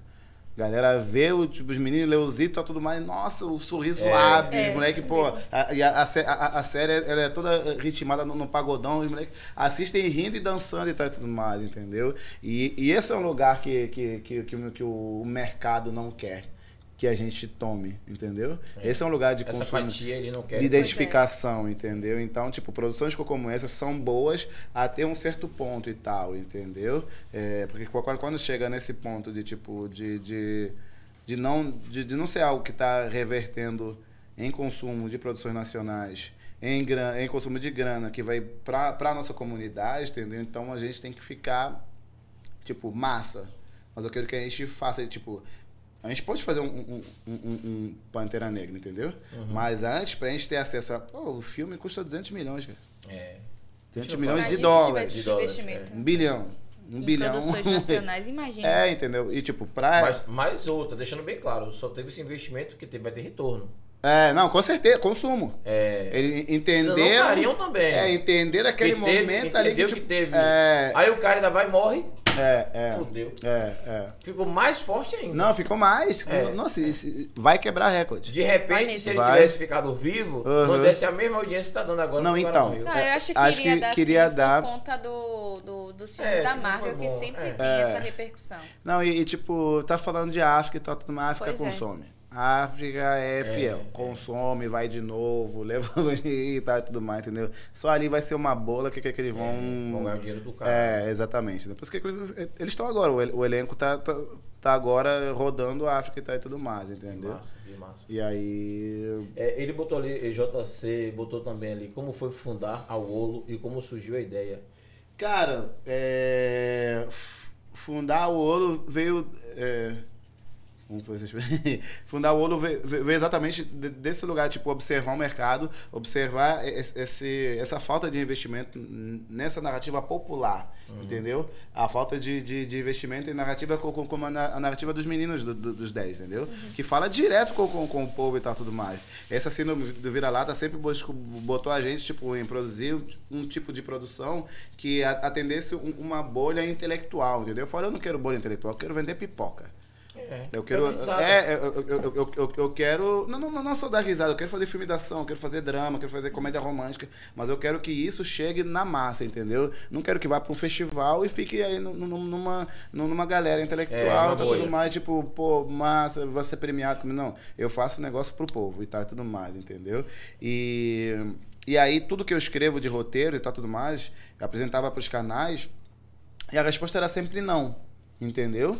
E eu tenho um amigo da capoeira, que é o meu sócio, que a gente fundou junto ao Wolo e tal, o Leandro Lemos. E nesses não, a gente falou, pô, a gente tem a cadeia produtiva. A gente tem no nosso radar muitos realizadores negros. Ele tem a parte de tecnologia, junto com minha irmã, meu cunhado e tal, tudo mais. Vamos fazer o nosso. Por que o Wolo? O nome Wolo significa o quê? Cara... W-O-L-O. Então, L-L-O. Não tem um significado. É uma palavra que é... Eu imaginei que fosse algum nome... É uma gíria, entendeu? Pode ser o lá ele, entendeu? Mas é mesmo. E aí tem outro motivo. Tipo, a gente queria algo que tinha uma sonoridade bacana e que não frisasse Wolo, e que não frisasse essa questão do afro, entendeu? Não pensar no meio nessa mentalidade de consumo que a gente tem, que quando a galera vê um protagonismo, uma autonomia nossa ali, tá tudo mais, a galera fica meio assim, tá tudo mais, entendeu? Infelizmente. E aí é isso, o Wolo, para ter essa conexão com Angola também, que a gente usa muito essa palavra, entendeu? Yolo.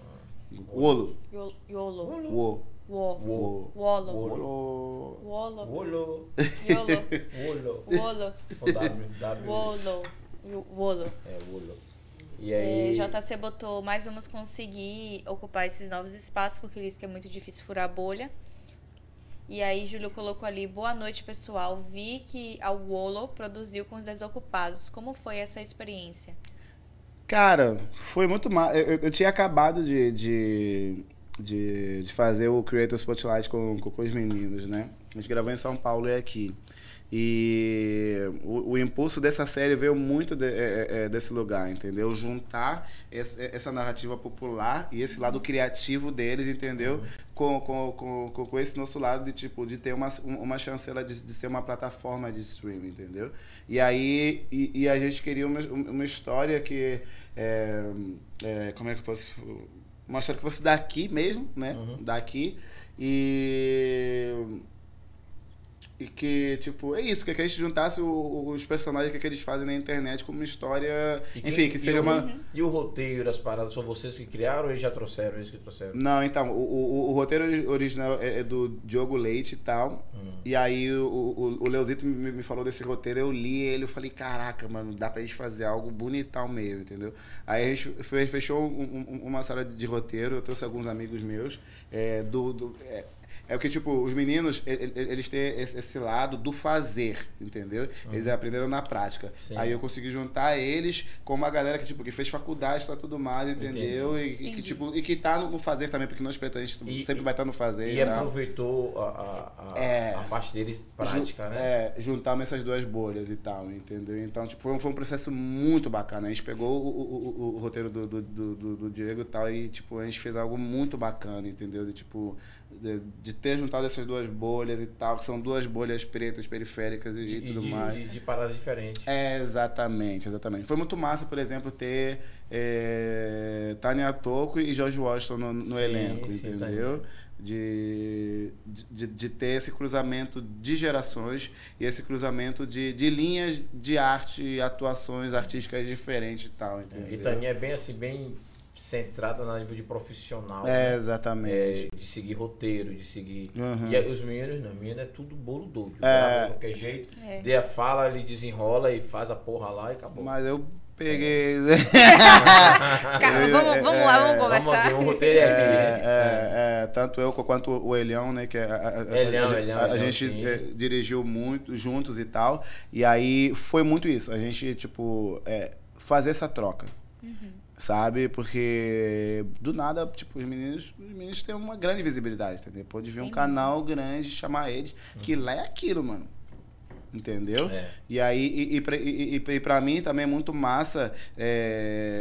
Nós, quanto preto, a gente é muito criativo e tá tudo mais, não sei o que, entendeu? É massa ver esse nosso lugar. É, mas tem que ter o cuidado com a parte profissional da cobrança, né? É uma coisa eu gravar uma produção minha. Aqui, levando a brincadeira, a gente pensa aqui, como é que vai falar? Fala vai ser essa aqui, e trocar e já foi. Outra coisa é você ir fazer uma novela, uma série, uma parada que tem um roteiro e você tem que interpretar aquele personagem. Sim. E sabe que eu acho que o processo serviu exatamente para isso. Pra tipo, fomentar essa troca e tal, entendeu? E um lado aprender com o outro também, entendeu? Porque o nosso lado, quanto, tipo, é uma galera que tá ali mais no sentido... porque intelectual é a palavra mais usada, né? Tem mais um sentido nessa bolha mais intelectual, tipo, seguindo os conformes do mercado, nós, quanto preto, a gente não conseguiu ter o consumo que os meninos têm. Sim, eu compreendo. Entendeu? E aí ter porque eles pegaram um outro viés. Não fizeram pensando no mercado. Fizeram pra eles. E deu certo. E tipo, os meninos têm um lado profissional massa, entendeu? Que eles entenderam também a questão do público, a questão do consumo do público e tal. Depois. Bem depois. No filme a gente fala isso. Tipo... Eu conheço a turma há mais ou menos... Desde quando gravou os primeiros programas, né? Sim. Eu sou vizinho deles aqui, tudo. Conheço os pais, tudo direitinho. E tenho uma relação boa com a galera. Já gravei coisas com eles e tudo. Sim. Inclusive, comecei a escrever um livro, que era para fazer um filme, para eles fazerem. Até hoje não saiu do papel. Quando leram os primeiros capítulos, todo mundo gostou, deu risada, pá. E a gente não tocou o projeto. Sim. Porque eles tinham medo de ousar, ou seja, gravar aquele filme que eu tinha escrito da vida deles, que era uma mistura da vida pessoal com personagens. E aí o medo era de fazer uma produção pífia, sim, né? A gente mesmo gravar do nosso jeito maluco, sim, e acabar queimando, né? Aí disse, deixa pra lá. E aí deixou pra lá que ficou, a porra ficou pra lá. Sim. Mas o livro tá guardado ainda. Sim, né? Sim. E assim, às vezes a gente mesmo se auto-sabota. Sim. Porque o momento que estavam lá atrás, se a gente lançasse também esse livro com a produção nossa, a gente já gravava tudo, já fazia maluquice tudo. Sim. E metesse a cara, de repente poderia ter até, quem sabe, poderia ter dado... A gente não sabe, que a gente não fez, né? Sim. Mas poderia ter dado passos para frente ou retrocedido também, não sei. Sim, sim, sim. Mas a gente às vezes não ousa. Temos esse pequeno problema. Somos, como eu disse, da estrada, né? Somos às vezes ensinados a não ousar. Sim. Né? Infelizmente é assim. Se manter na zona de conforto. Se manter na zona de conforto. É, nem zona de conforto, se manter no salário. Ó, vai ganhar seu salário, né? Vai ter seu filho, no máximo 2 ou 3, e acabou, e olhe lá. E vai viver. Ganha seu salário aí, coma sua carnezinha final de semana, de vez em quando, vai na sua praia, seu mundo é esse. Aí faz aquela caixa e bota você dentro. Aí os que são mais malucos, que não quer ficar naquela caixa, fica sofrendo igual a mim. Ô, amigo. E arranja uma cara de maluco, vai estar sofrendo comigo. E aqui anda saindo. Tem uma galera, viu, velho? Tem uma galera, doido, uma galera que anda com a gente. É maluco, tudo doido, né? É certa cabeça. Mas assim que é bom, cara. Assim que é bom. Assim... A gente, de vez em quando reúne assim, que assim, aqui é um lado do projeto da TV, né? Sim. Mas tem a galera que cuida de outro lado político e lado social. Quando reúne tudo, dá umas 70, 80 pessoas. Eita! É, porra. E aí a galera é tudo doido. E a gente... Altos papos. Altos papos, Mas... A gente não consegue levar nada a sério. Não, mas é muito massa, dá muito massa. Se juntar um... Dá pra reunir pra poder fazer um feijão, uma parada assim, aí junta todo mundo, dá risada. Mas é assim, a gente precisa mostrar que o espaço é nosso, pô. Sim. Né?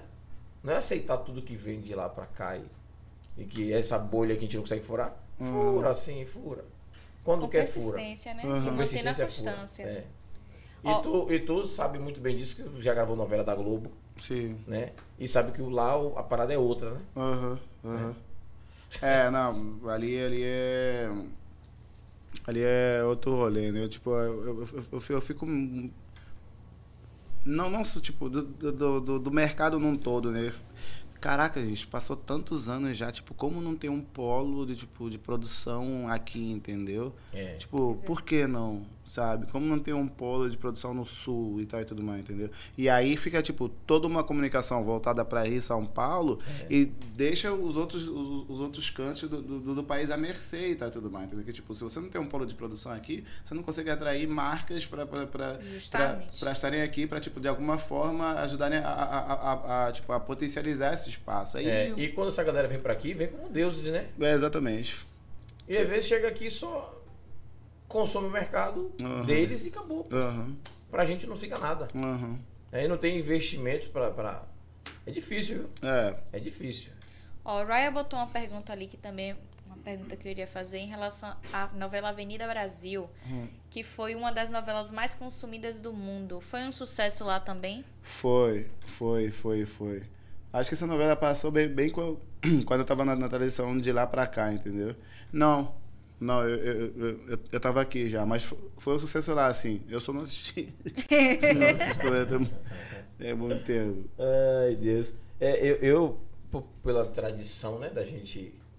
Criança não saía pra rua, minha mãe era mais dentro de casa. Sim. Consumia muita novela. Sim. Eu não consumia futebol, não sei, não gosto de futebol, não assisto, só Copa. Imagina. Meu pai não assistia futebol. É assim, nós somos frutos do meio, né? Se meu pai não assiste futebol, dentro de casa só assiste novela todo mundo, vou fazer o quê? Assistir novela, pô. Assistir novela, né? Isso quando chegou à televisão, muito tempo depois. Então a gente consumiu o quê? Consumia novela. Sim.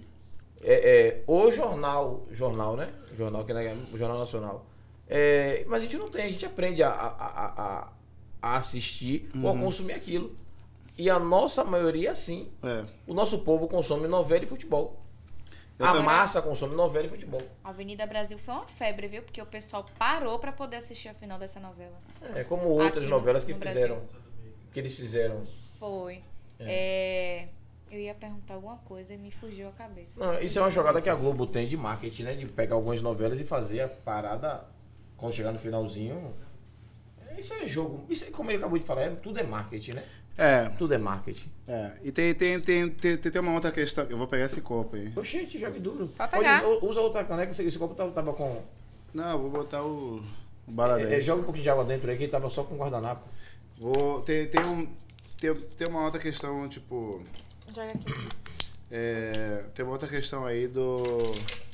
das marcas, né? Uhum. Que, tipo, se a gente for entender, tipo, os canais abertos, eles dependem de investimento das marcas. Sim. Então, quando a gente até questiona uma série, que tem personagens estereotipados, pretos e tal, não sei o que, não sei. A gente tem que ver quais marcas que estão ali no intervalo da parada.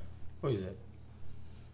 Que, tipo, se o negócio continua é porque aquelas marcas ali que estão bancando e tá tudo mais, entendeu? Que então, tem toda uma cadeia aí e tal. Quando a gente começa a empreender, por isso que eu falei, tipo, teve um tempo que eu era super ativo e tal, né, falando dessas questões. Só que quando você começa a empreender, você começa a ver as coisas, começa a ver as outras camadas das coisas, entendeu? Uhum. E aí você fala, caraca... Esse negócio aí é muito... É diferente, a parada é outra. É muito maior do que a galera imagina, entendeu?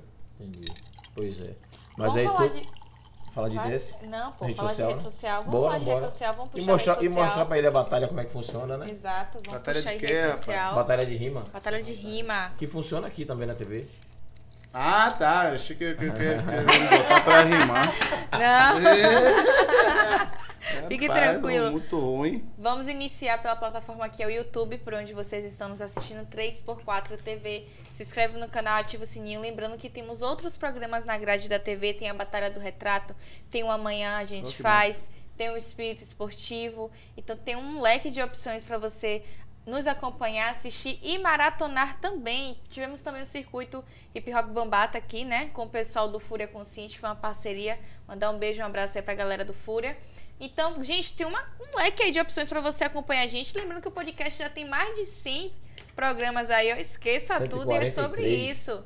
Então você pode aí maratonar a gente assistindo. Lembrando que a gente também tem um canal de cortes, tá? Então você pode acompanhar lá os melhores momentos. Próxima rede social é o Spotify. Estamos no Spotify, no Deezer e no Google Podcast. Então se você conhece alguém que gosta e que consome o conteúdo de podcast e gosta de escutar, pode nos escutar através do Spotify, Deezer. E lembrando que o Google Podcast é gratuito, você só precisa ter uma conta da Google, então é mais tranquilo, tá? Próxima rede social é o Instagram, 3x4 TV. Então você já segue para você acompanhar todos os programas que temos na grade. Sim, estamos na falta de lançar as dancinhas, mas vamos gravar, viu? Já tem umas 2 semanas eu falando. E esqueça tudo, somos 3K de inscritos lá no YouTube. Aqui embaixo. É sobre isso. Então, gente, vamos chegar mais, vamos chegar logo a 4 daqui a 3 meses ou menos que isso. Então já compartilha com a galera para poder se inscrever lá no canal, certo? Próxima rede social é o Pod4 _ Então você segue para você acompanhar os convidados durante a semana. Lembrando que a gente posta o card de divulgação, a foto pós-programa, às vezes umas dancinhas. E quinta-feira a Lia vai estar aqui com a gente. Lia participou do The Voice em 2016. Isso. Ela é uma artista daqui também, de Salvador. Né, aqui de Lauro de Freitas. Então, um abraço para a Lia, que vai estar com a gente aqui na quinta-feira. Próxima rede social é a B do Retrato. Então, já segue lá para você acompanhar. Mandar um beijo para a galera aí, gente. Beijo, inclusive, para o aniversário de Larício. Exatamente. Não foi semana passada, se eu não me engano. Foi essa semana ainda, não foi? Mandei lá a mensagem para ele na rede social. Beijo, Lari, nosso apresentador. Sucesso, Lari. E o único ganhador da Nacional que representou aqui, né? Na Bahia. Então, na Bahia. Beijo, Lari! É sobre isso. Próxima rede social é Amanhã a Gente Faz. É um programa que passa toda segunda. A gente tá em falta, mas a gente tá voltando com tudo, viu? Esqueça tudo. E é um programa que passa com a técnica. A galera que tá lá, vem pra cá e a gente fala sobre tecnologia. A gente chama convidados pra falar um pouquinho também da área de tecnologia. A gente joga e a gente fala sobre tudo. Não temos, na verdade, um roteiro não, gente, é bem loucão mesmo. Você chegar no comentário e falar assim, pô, fala aí sobre o metaverso, que vocês sabem que eu odeio. A gente fala, pô, e tá tudo certo. Próxima rede social é o do nosso convidado, Licínio Januário. Então já segue lá. Se ficou com alguma dúvida, uma pergunta, não quis fazer aí nos comentários, não tem problema. Chega lá na rede social dele, já lança lá a pergunta. E é sobre isso, gente. Tem mais rede social ali também, mas vamos descendo um pouquinho pra gente ver a rede social do nosso convidado. Eu vi, ele é bem engajado politicamente, aqui. Né? Sobre isso, pô. Eu nem gosto de política. Melhor presente de aniversário, lá ela. É sobre. Você até aqui em Lauro, sabe? Não sabe? Foi, é mesmo? Foi, é. Esse menino, volta aí rapidinho. Esse menino trabalhou na prefeitura. Eita! A prefeita Moema chamou ele quando ficou já rapaz de maior. Uhum. Ele ficou trabalhando na prefeitura aí. Que massa! E aí... É uma longa história que depois no bastidor eu até conto. Sim, sim. Viu? É uma pena, mas... Sumi. Ele sabe, ele sabe. Vai, oportunidade aí. Foi que é importante isso aí.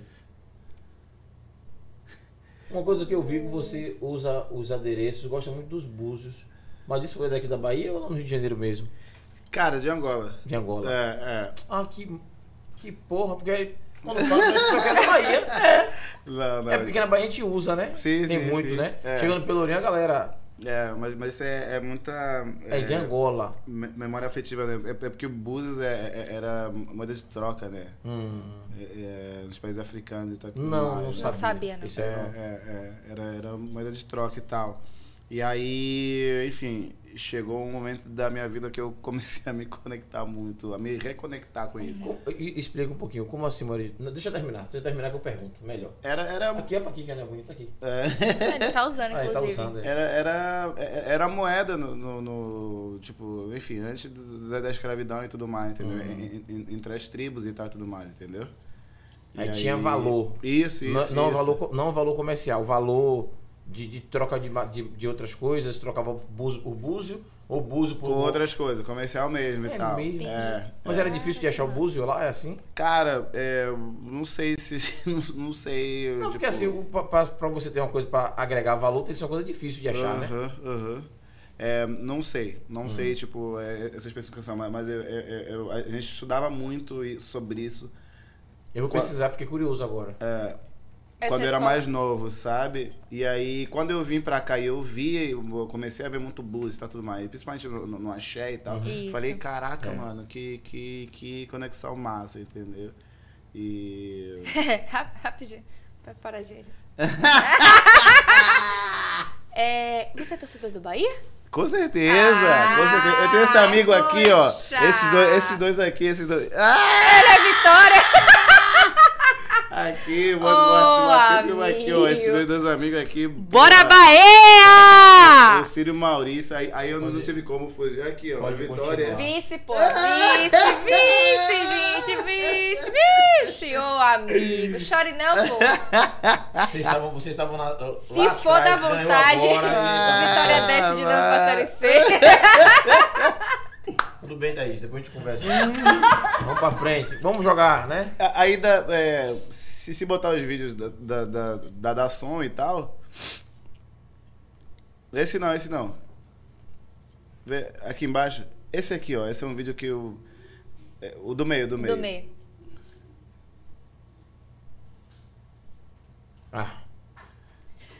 Esqueça tudo! Rapaz, a energia é sensacional, viu?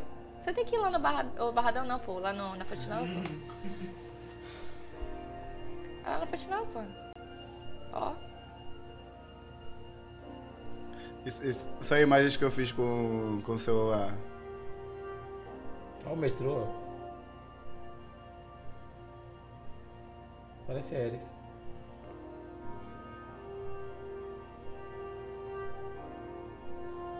Vários momentos. Eu tenho alguns vídeos assim.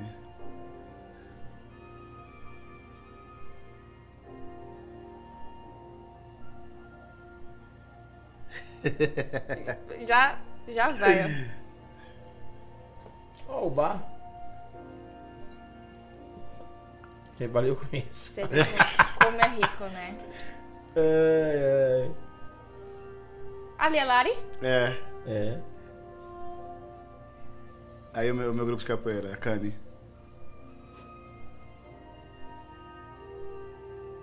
Aí um Curuzu.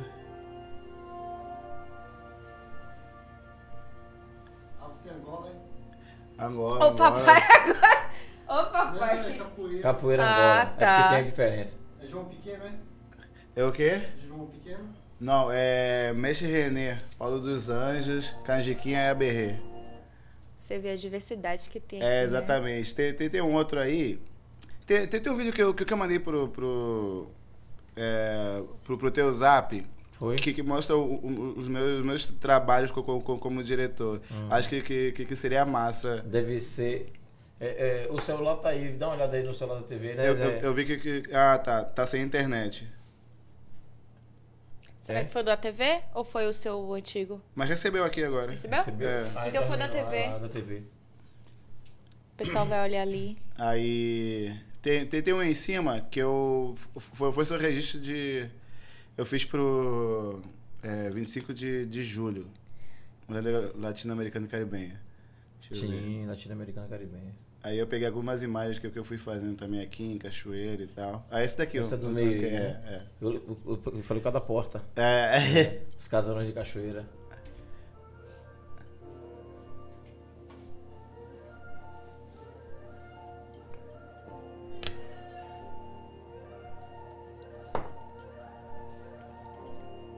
Aí foi 2 de julho, hein? Foi. É. Eu tava lá, viu? Tava aí esse dia? Olha que massa. Não perco nada. Perco nada. Ainda briguei com o povo de ACM Negro, tirando as placas do governo do estado. Eita, fazendo. Eita!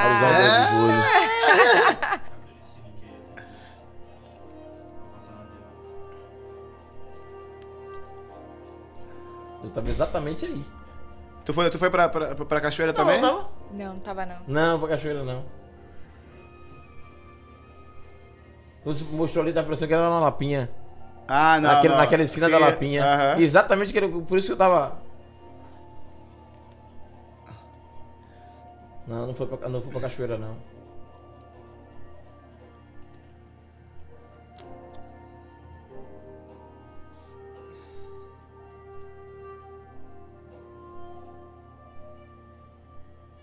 Porra, tocando sax. É, rapaz.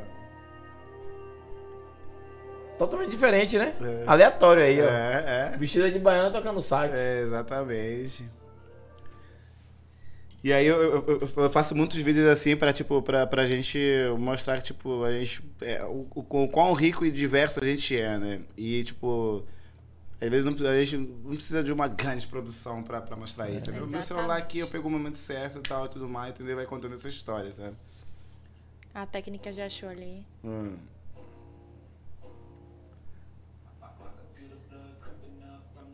Wolo TV.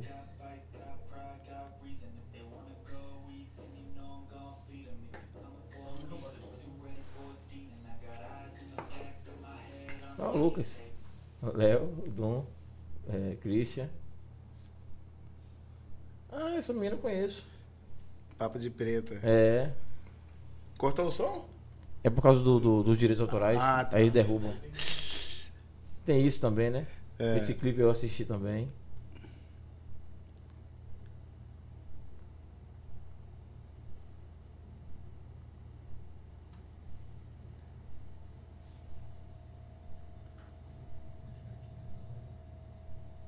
Tu professor com o celular?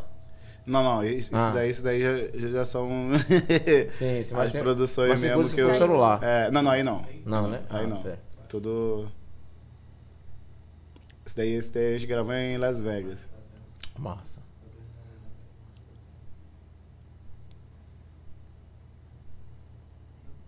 Aí, no caso, quero assistir. Como é que eu faço? Na plataforma, como é que eu faço pra ter acesso? Tenho que baixar pagar, aplicativo. Como é? Só aplicativo? Baixar aplicativo e tal. Também. Faz um cadastro rápido, ter acesso ao conteúdo e você assiste o que quer, entendeu? Entendi. Agora eu aconselho a assistir a série com os meninos, que a série é muito legal. A série é...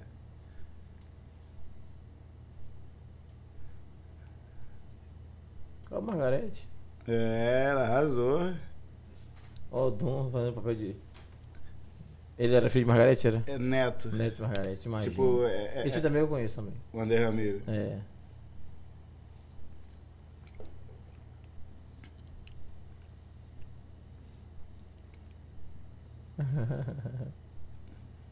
Opa, Lucas, olha que diabo!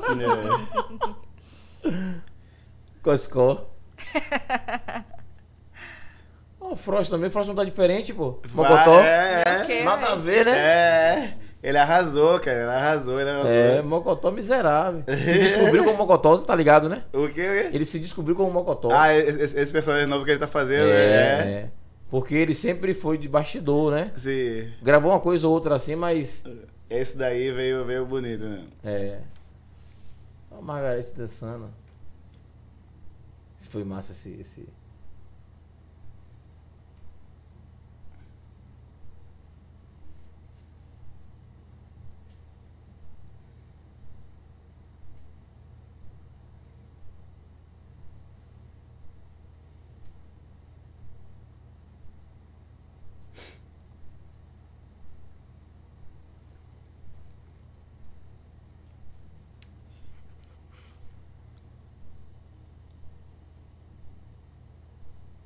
É.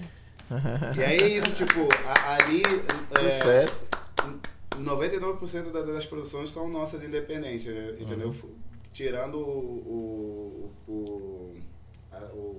negócio do YouTube, é tudo nosso independente e tal, entendeu? E a gente sempre busca trazer essa nossa diversidade dentro do... Você não acha que o YouTube tá mafiando um pouco a gente, não? Mafiando como assim? Não entrega os conteúdos direitinho pra todo mundo? Cara, eu não sei porque eu não consegui... Não acompanha, não? É, não consegui... É, por exemplo, do nosso projeto em si, eu senti falta de mais investimento em marketing para tipo, pra chegar... Que tem uma mensagem muito forte ali. Uhum. Não só do filme que a gente fez com os 10, mas tipo, dos 6 filmes e tal, entendeu? São 6 canais pretos que, tipo... são canais que têm muito consumo. Todos têm, tipo, milhões e milhões de visualizações. E todos vieram do impulso de uma pessoa preta e tal, na sua maioria periférica. Na sua maioria não, são todos pretos periféricos e tudo mais, né? E que através desse impulso, muitos deles foi através da dor, porque, tipo, quem potencializou a tecnologia, quem potencializou as redes sociais, tecnologia, né, das redes sociais, que as redes sociais que potencializaram a tecnologia foi cabelo, maquiagem, questões raciais. Tudo que vem de dor foi o que potencializou a tecnologia e tal, entendeu? E a maioria deles é tudo nosso, tudo preto, entendeu? Porque, tipo, a galera daqui, pô, tô com um negócio, quero transição capilar, e foi pro YouTube. Várias pessoas pretas ali, porra, também vim passar, nossa, aí criar audiência pra lá de anos e anos e tá tudo mais, entendeu? E aí pessoas em outros cantos do mundo passando os mesmos processos, tá tudo mais, entendeu? E é isso, a gente que potencializou a parada, entendeu? Eu particularmente senti falta de mais investimento de marcas para que essa mensagem chegasse a mais gente, entendeu? E aí eu fico assim, tipo... Como é que esse algoritmo funciona de verdade? Exatamente. Entendeu? Para quem esse algoritmo tá falando? Por que, tipo, o podcast da galera branca tem toda uma vida? É isso que eu tô perguntando. É um botão, mano. Tipo, a gente tem uma plataforma de streaming. É um botão. Você clica ali, direciona pra, sabe? E aí é isso, mano. É entender que... Deixa eu fazer uma pergunta até mais profissional. Ainda mais que tá passando de 21, quase 9h30 já. Sim. E tu vai também pra longe, né? Isso aqui é bom. Prova aí, jogador. Algumas pessoas falam de tráfego pago, investimento. Você, como tem mais uma experiência com o stream, o que é que você acha disso? Vale a pena, não vale a pena? Cara, eu nunca investi, então não tenho... Não sabe dizer. Né? Não tenho uma opinião certa e tal e tudo mais. Porque tem algumas pessoas que são da área de publicidade que me falaram, rapaz, você tem que começar a investir em tráfego pago. Uhum. Infelizmente, o mercado só entende dessa forma. E quando você botar o real lá para eles sentirem, começa a divulgar mais, o algoritmo começa a entregar mais. Mas aí fica o medo de ficar esse vício, né? O medo do vício, né? A gente tem que ter... Tá sempre pagando para ele estar entregando o conteúdo. Pois é. Ainda mas às vezes acho que vai ser o risco que a gente vai ter que correr, né? Cara... É investimento, não tem jeito, né? Eu acho massa, até pra testar, mas até agora, com a volta das coisas, o cara a cara veio pra provar que isso nunca vai mudar. Entendi. Assistir o filme no celular, na televisão, não sei o que. Assistir o Pantera Negra no celular, na televisão, nunca vai ser igual assistir no cinema. Não. É isso mesmo. Assistir no cinema, você não tá só assistindo no cinema, você tá reagindo conforme as pessoas vão reagir isso. também. Então, esse negócio, tipo... A magia. É, gravar podcast aqui nunca vai ser a mesma coisa do que gravar cada um na sua casa e tal, tudo mais, entendeu? Então, acho que, tipo... A nossa estratégia para conseguir atingir um público maior tem que vir desse pensamento, entendeu? Eu acho que é massa em investir nessas formas e tal tudo mais, mas ao mesmo tempo o boca a boca sempre vai ser o rolê, cara. É o boca a boca, a imagem, entendeu? Sei lá...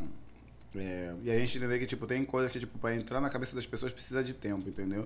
Sei lá, pegar a praça aqui, entendeu? Encher de flyer e tal do podcast, entendeu? Ou de todos os programas em si e tal, tudo mais, entendeu? Fazer ações aqui e tal, entendeu? Gravar um dia ali na rua, sabe? Pode ser um negócio interessante. Entendeu? E se tudo der certo, a gente vai lhe convidar, né? Porque... Estamos pensando em fazer uma coisa muito bacana aí. Não vou falar que é ao vivo para não dar spoiler, mas que vai ter... Não, eu adoro. Eu comecei mesmo, o meu primeiro espetáculo eu fiz na rua, né? Então fazer uma coisa bem ousada. Bem ousada. É isso. A gente, quando lançou a série, Eu, Minha Rasa e Minha Quebrada, a gente fez um telão na rua do Dum, lá na rua eu vi da Mãe do Dum e tal, tudo mais, entendeu? Cara, coisa mais linda, cara. A gente chegar, começou a montar umas 3 horas. A molecada já vem aqui, viu, pipoca, minha montanha... entendeu? Isso... A gente nunca vai conseguir mudar isso. Não adianta. Vamos tentar fazer alguma coisa... Porque pra gente aqui, Deixa eu guardar o spoiler, porque daqui a um dia vai ter novidade. Né, amigo? Acho que Tem novidade, e a gente vai ousar. Já estamos passando de 100... O seu programa aqui é o 142, o de quinta é o 143. Estamos com um projeto para o programa número 200, né? Mas até chegar ao 200, a gente precisa fazer algumas coisas para dar uma mexida, dar uma sacudida. E vamos fazer. A gente precisa tomar a rédea, né? E não deixar esmorecer a peteca cair, porque tem outras pessoas que se inspiram na gente. Se a gente cai, outros caem também. O efeito dominó, né? Quando eu falo a gente, não falo eu e Thaís, a nossa equipe... a gente, como pessoas pretas, periféricas, que luta para melhorar, né? Para crescer, né? Brigar pelo nosso espaço, né? Nossa fatia de mercado, que isso. Tá aí, porra. E a galera não quer deixar a gente tomar. Eu preciso tomar. Nem que seja na raça, a gente tem que tomar nosso espaço. E se começou, cara, é porque tinha que começar, porque tem uma missão aí, segura a regra. É também, tipo, eu acho que isso é muito bacana que vocês fazem, entendeu? Tipo, mostrar direto a mensagem das pessoas aqui, entendeu? E conscientizar essas pessoas, pô, quinta-feira, junta mais 2 ali pra assistir, entendeu? Junta mais 3 e tal, que tipo, que esses 2, 3, tipo, na semana seguinte junta em maio, entendeu? Pô, tem um detalhe que eu vou até lembrar, a galera de casa tá assistindo aí, vou até explicar. Eu perdi o celular, meu celular caiu no balde com água, hoje faz 8 dias. E eu tenho uma lista de transmissão no meu celular. E as pessoas estão acostumadas a receber mensagem, o link, toda terça e quinta-feira. E muita gente, quando eu não mando, que às vezes eu esqueço, cobra. E eu não mandei semana passada e não mandei hoje. Então o pessoal deve estar... Será que não tem programa? E eu não fiz isso. E a maioria dos nossos convidados que assistem, né, o programa... todo mundo tá nessa lista de transmissão. E a galera comenta até no dia seguinte. Manda mensagem, tudo direitinho. E eu tô sem... É fogo. Essa lista, né? Tem que fazer outra. O problema é que eu tô sem o contato da galera, entendeu? Sim. O telefone que eu tô usando, meu particular, tá bloqueado, porque o WhatsApp tá bloqueado. Eu tô usando o aparelho da TV. Quem falou com você hoje com o aparelho foi eu, da TV. Sim. Mas não tô usando. Tô sem celular. E você me desculpa. Chururu. Mas eu vou começar a resolver isso. Chururu. Até quinta-feira eu tenho que resolver isso urgente. Né?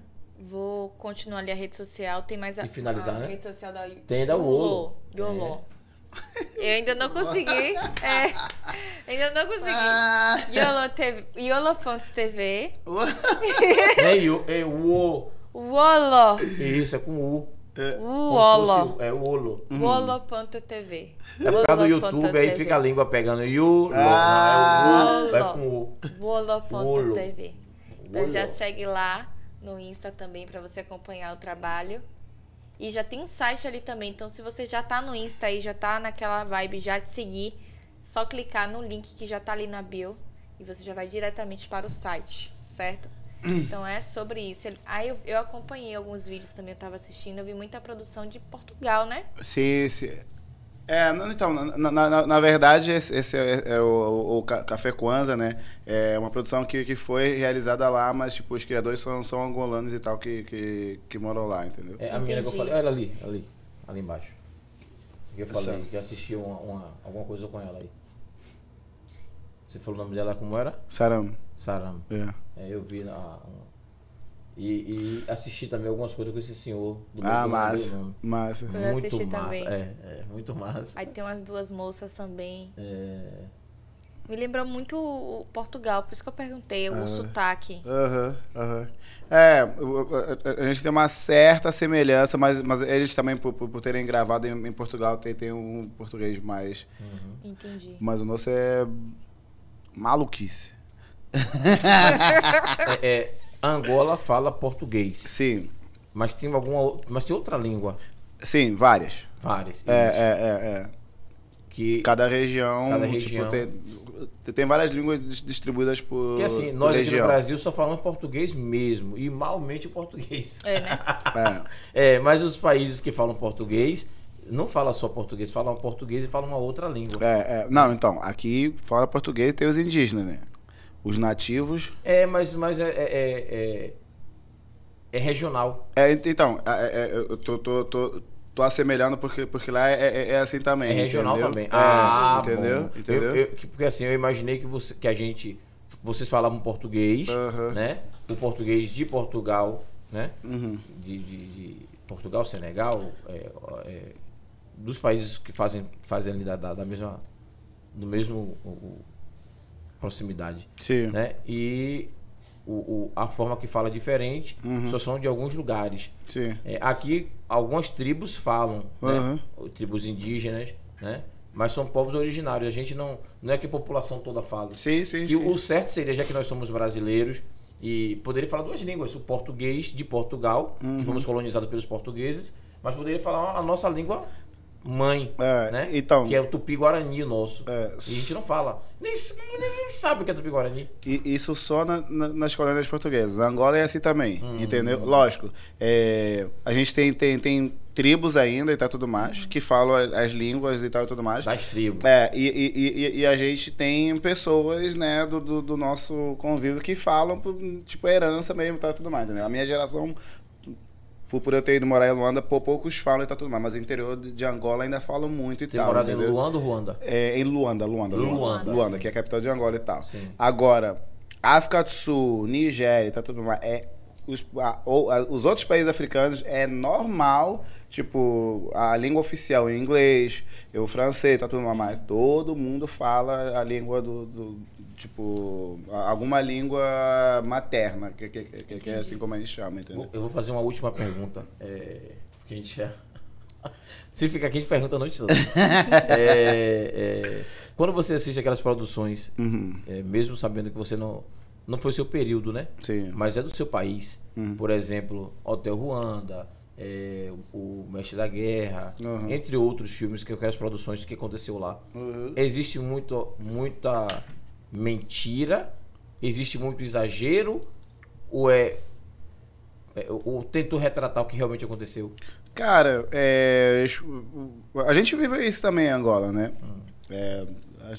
Todo filme que retrata esses períodos assim, são muito, tipo, os países africanos, a gente é muito próximo nas vivências e tal, entendeu? E aí tem esse lado crível da parada, tipo, de coisas que aconteceram de fato, tá tudo mais, mas ficção é ficção também, entendeu? Sim. Mas tem esse lado, sim, que, tipo, muita coisa aconteceu. Mas na ficção, você não acha que teve exagero? Teve exagero, será? Toda ficção tem, né? Toda ficção tem, tipo... É porque é ficção, né? Tem um filme do Michael B. Jordan, por exemplo, que fez o Pantera Negra, né? O vilão. Fruitvale Station. Que é um filme que fala de um cara que foi assassinado numa estação lá nos Estados Unidos. Há pouco tempo. Sim. E tudo mais, entendeu? E tem vídeos desse negócio, de como aconteceu e tal, entendeu? E o filme fala do dia a dia desse cara até chegar esse momento, tipo... Uhum. Muita coisa só... É, entendeu? É, muita coisa ali... Precisar preencher o... É, entendeu? Sabe, mas... O longa. Mas a atmosfera tá ali, dizendo assim. A atmosfera de como as coisas aconteceram e tal e tudo mais, tá ali e tal, entendeu? Nossa. Agora, a gente tá vivendo esse novo momento que a gente precisa brindar, que tipo, não é só aquilo, a África não é só aquilo. Uhum. Embora a gente tava vivendo aquilo, a gente tava vivendo muitas outras coisas, entendeu? Enquanto a gente estava, muitos países africanos estavam em guerra, tinha gente no Senegal, como tem até hoje, fazendo o Rally Dakar. Entendeu? É. Sabe? Entendeu? Muitos países... É caro. E é caro. Sabe? E eu também, tipo, quando eu era moleque, eu falava, caraca, ali hoje adulto, eu falo, que desgraçado. A gente ali morrendo, os malucos se divertindo. Vendendo carro. Vendendo carro, E passa virado na porta. Exatamente. Exatamente. E aí eu falei, cara, por que esses caras não morriam? Do jeito que tipo, a gente tá... Tava morrendo e tal, e tudo mais, entendeu? E aí, é isso, cara. O que eu gosto do podcast, até pra poder encerrar minha fala, é que a gente... Essa troca de experiência não tem dinheiro que pague. Pois é. Se eu pudesse, eu visitava muitos lugares no mundo, por curiosidade, por conhecimento, que é importante. Mas assim, já que a gente não pode viajar, a gente conversa com quem tá aqui, né? Exatamente. E traz um pedacinho da informação pra gente. Ai, Deus. É isso. Coloca só o site ali, pessoal, rapidinho.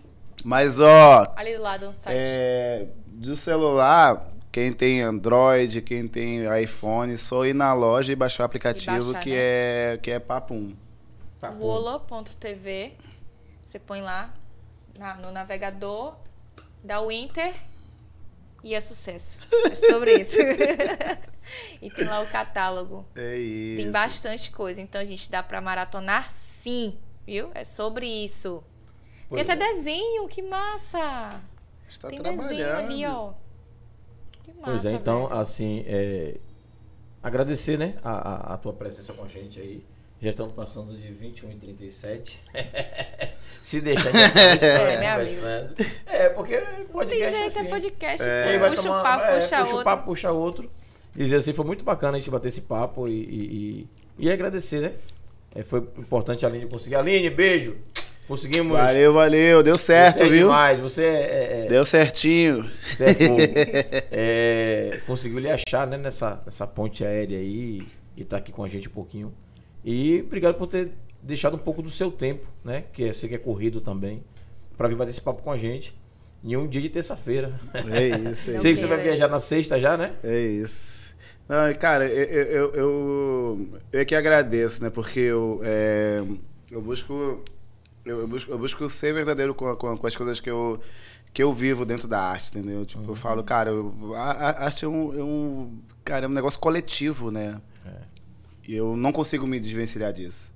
Para mim, a arte é uma ferramenta de transformação, uma ferramenta política de transformação, né? Política a gente não faz sozinho. Não. Arte a gente não faz sozinho. E a gente precisa tá trocando, entendeu? E se a gente não tivesse a arte do nosso lado, agora essa eleição estava na merda. Exatamente. Porque muito foi influência da arte. Exatamente. Os artistas que se posicionaram aí, se não tivesse posicionado... Exatamente. E aí é isso, cara. É uma troca e eu que agradeço. Que agradeço mesmo. Gente, beijo pra vocês, boa noite, obrigado por vocês estarem aqui, já dando 10 horas, a gente competindo com novelas, se você tá aqui com a gente, pô, esqueça tudo, aquele beijo, aquele abraço, mandar um beijo especial pra nossa técnica de milhões, esqueça tudo, vocês quebram e amassam. Valeu, família! Gratidão aqui pro parceiro Júlio. Cara, obrigado mesmo pela sua presença, como o Júlio falou, de você ter disponibilizado o seu tempo pra vir aqui com a gente. Essa troca de informação, de experiência é muito importante. Como você falou, a gente precisa se abraçar e um puxar o outro, porque senão, se a gente olhar só pra gente, a gente não vai crescer, pô. É isso. A gente precisa ter esses links e fazer essas parcerias. Então, muito obrigada pela sua presença. Agradecer a Aline, esqueça tudo, você é barril, sacana, pivetona, um beijo! E em breve a gente vai lá fazer a visita na Wolo, lá em São Paulo. Esqueça tudo, pô. Aí, o Wolo tá vindo pra cá, gente. Aí, ó. Esqueça! Quer dizer, o Wolo já tá cá, a produção que a gente fez aqui foi pra afirmar isso. Que sucesso, então. O futuro é aqui. Pronto, sobre isso. Então, gente, um beijo que eu quero comer meu acarajé, viu? Beijo pra vocês, gente. Valeu, família! Uhul! Valeu, valeu, valeu!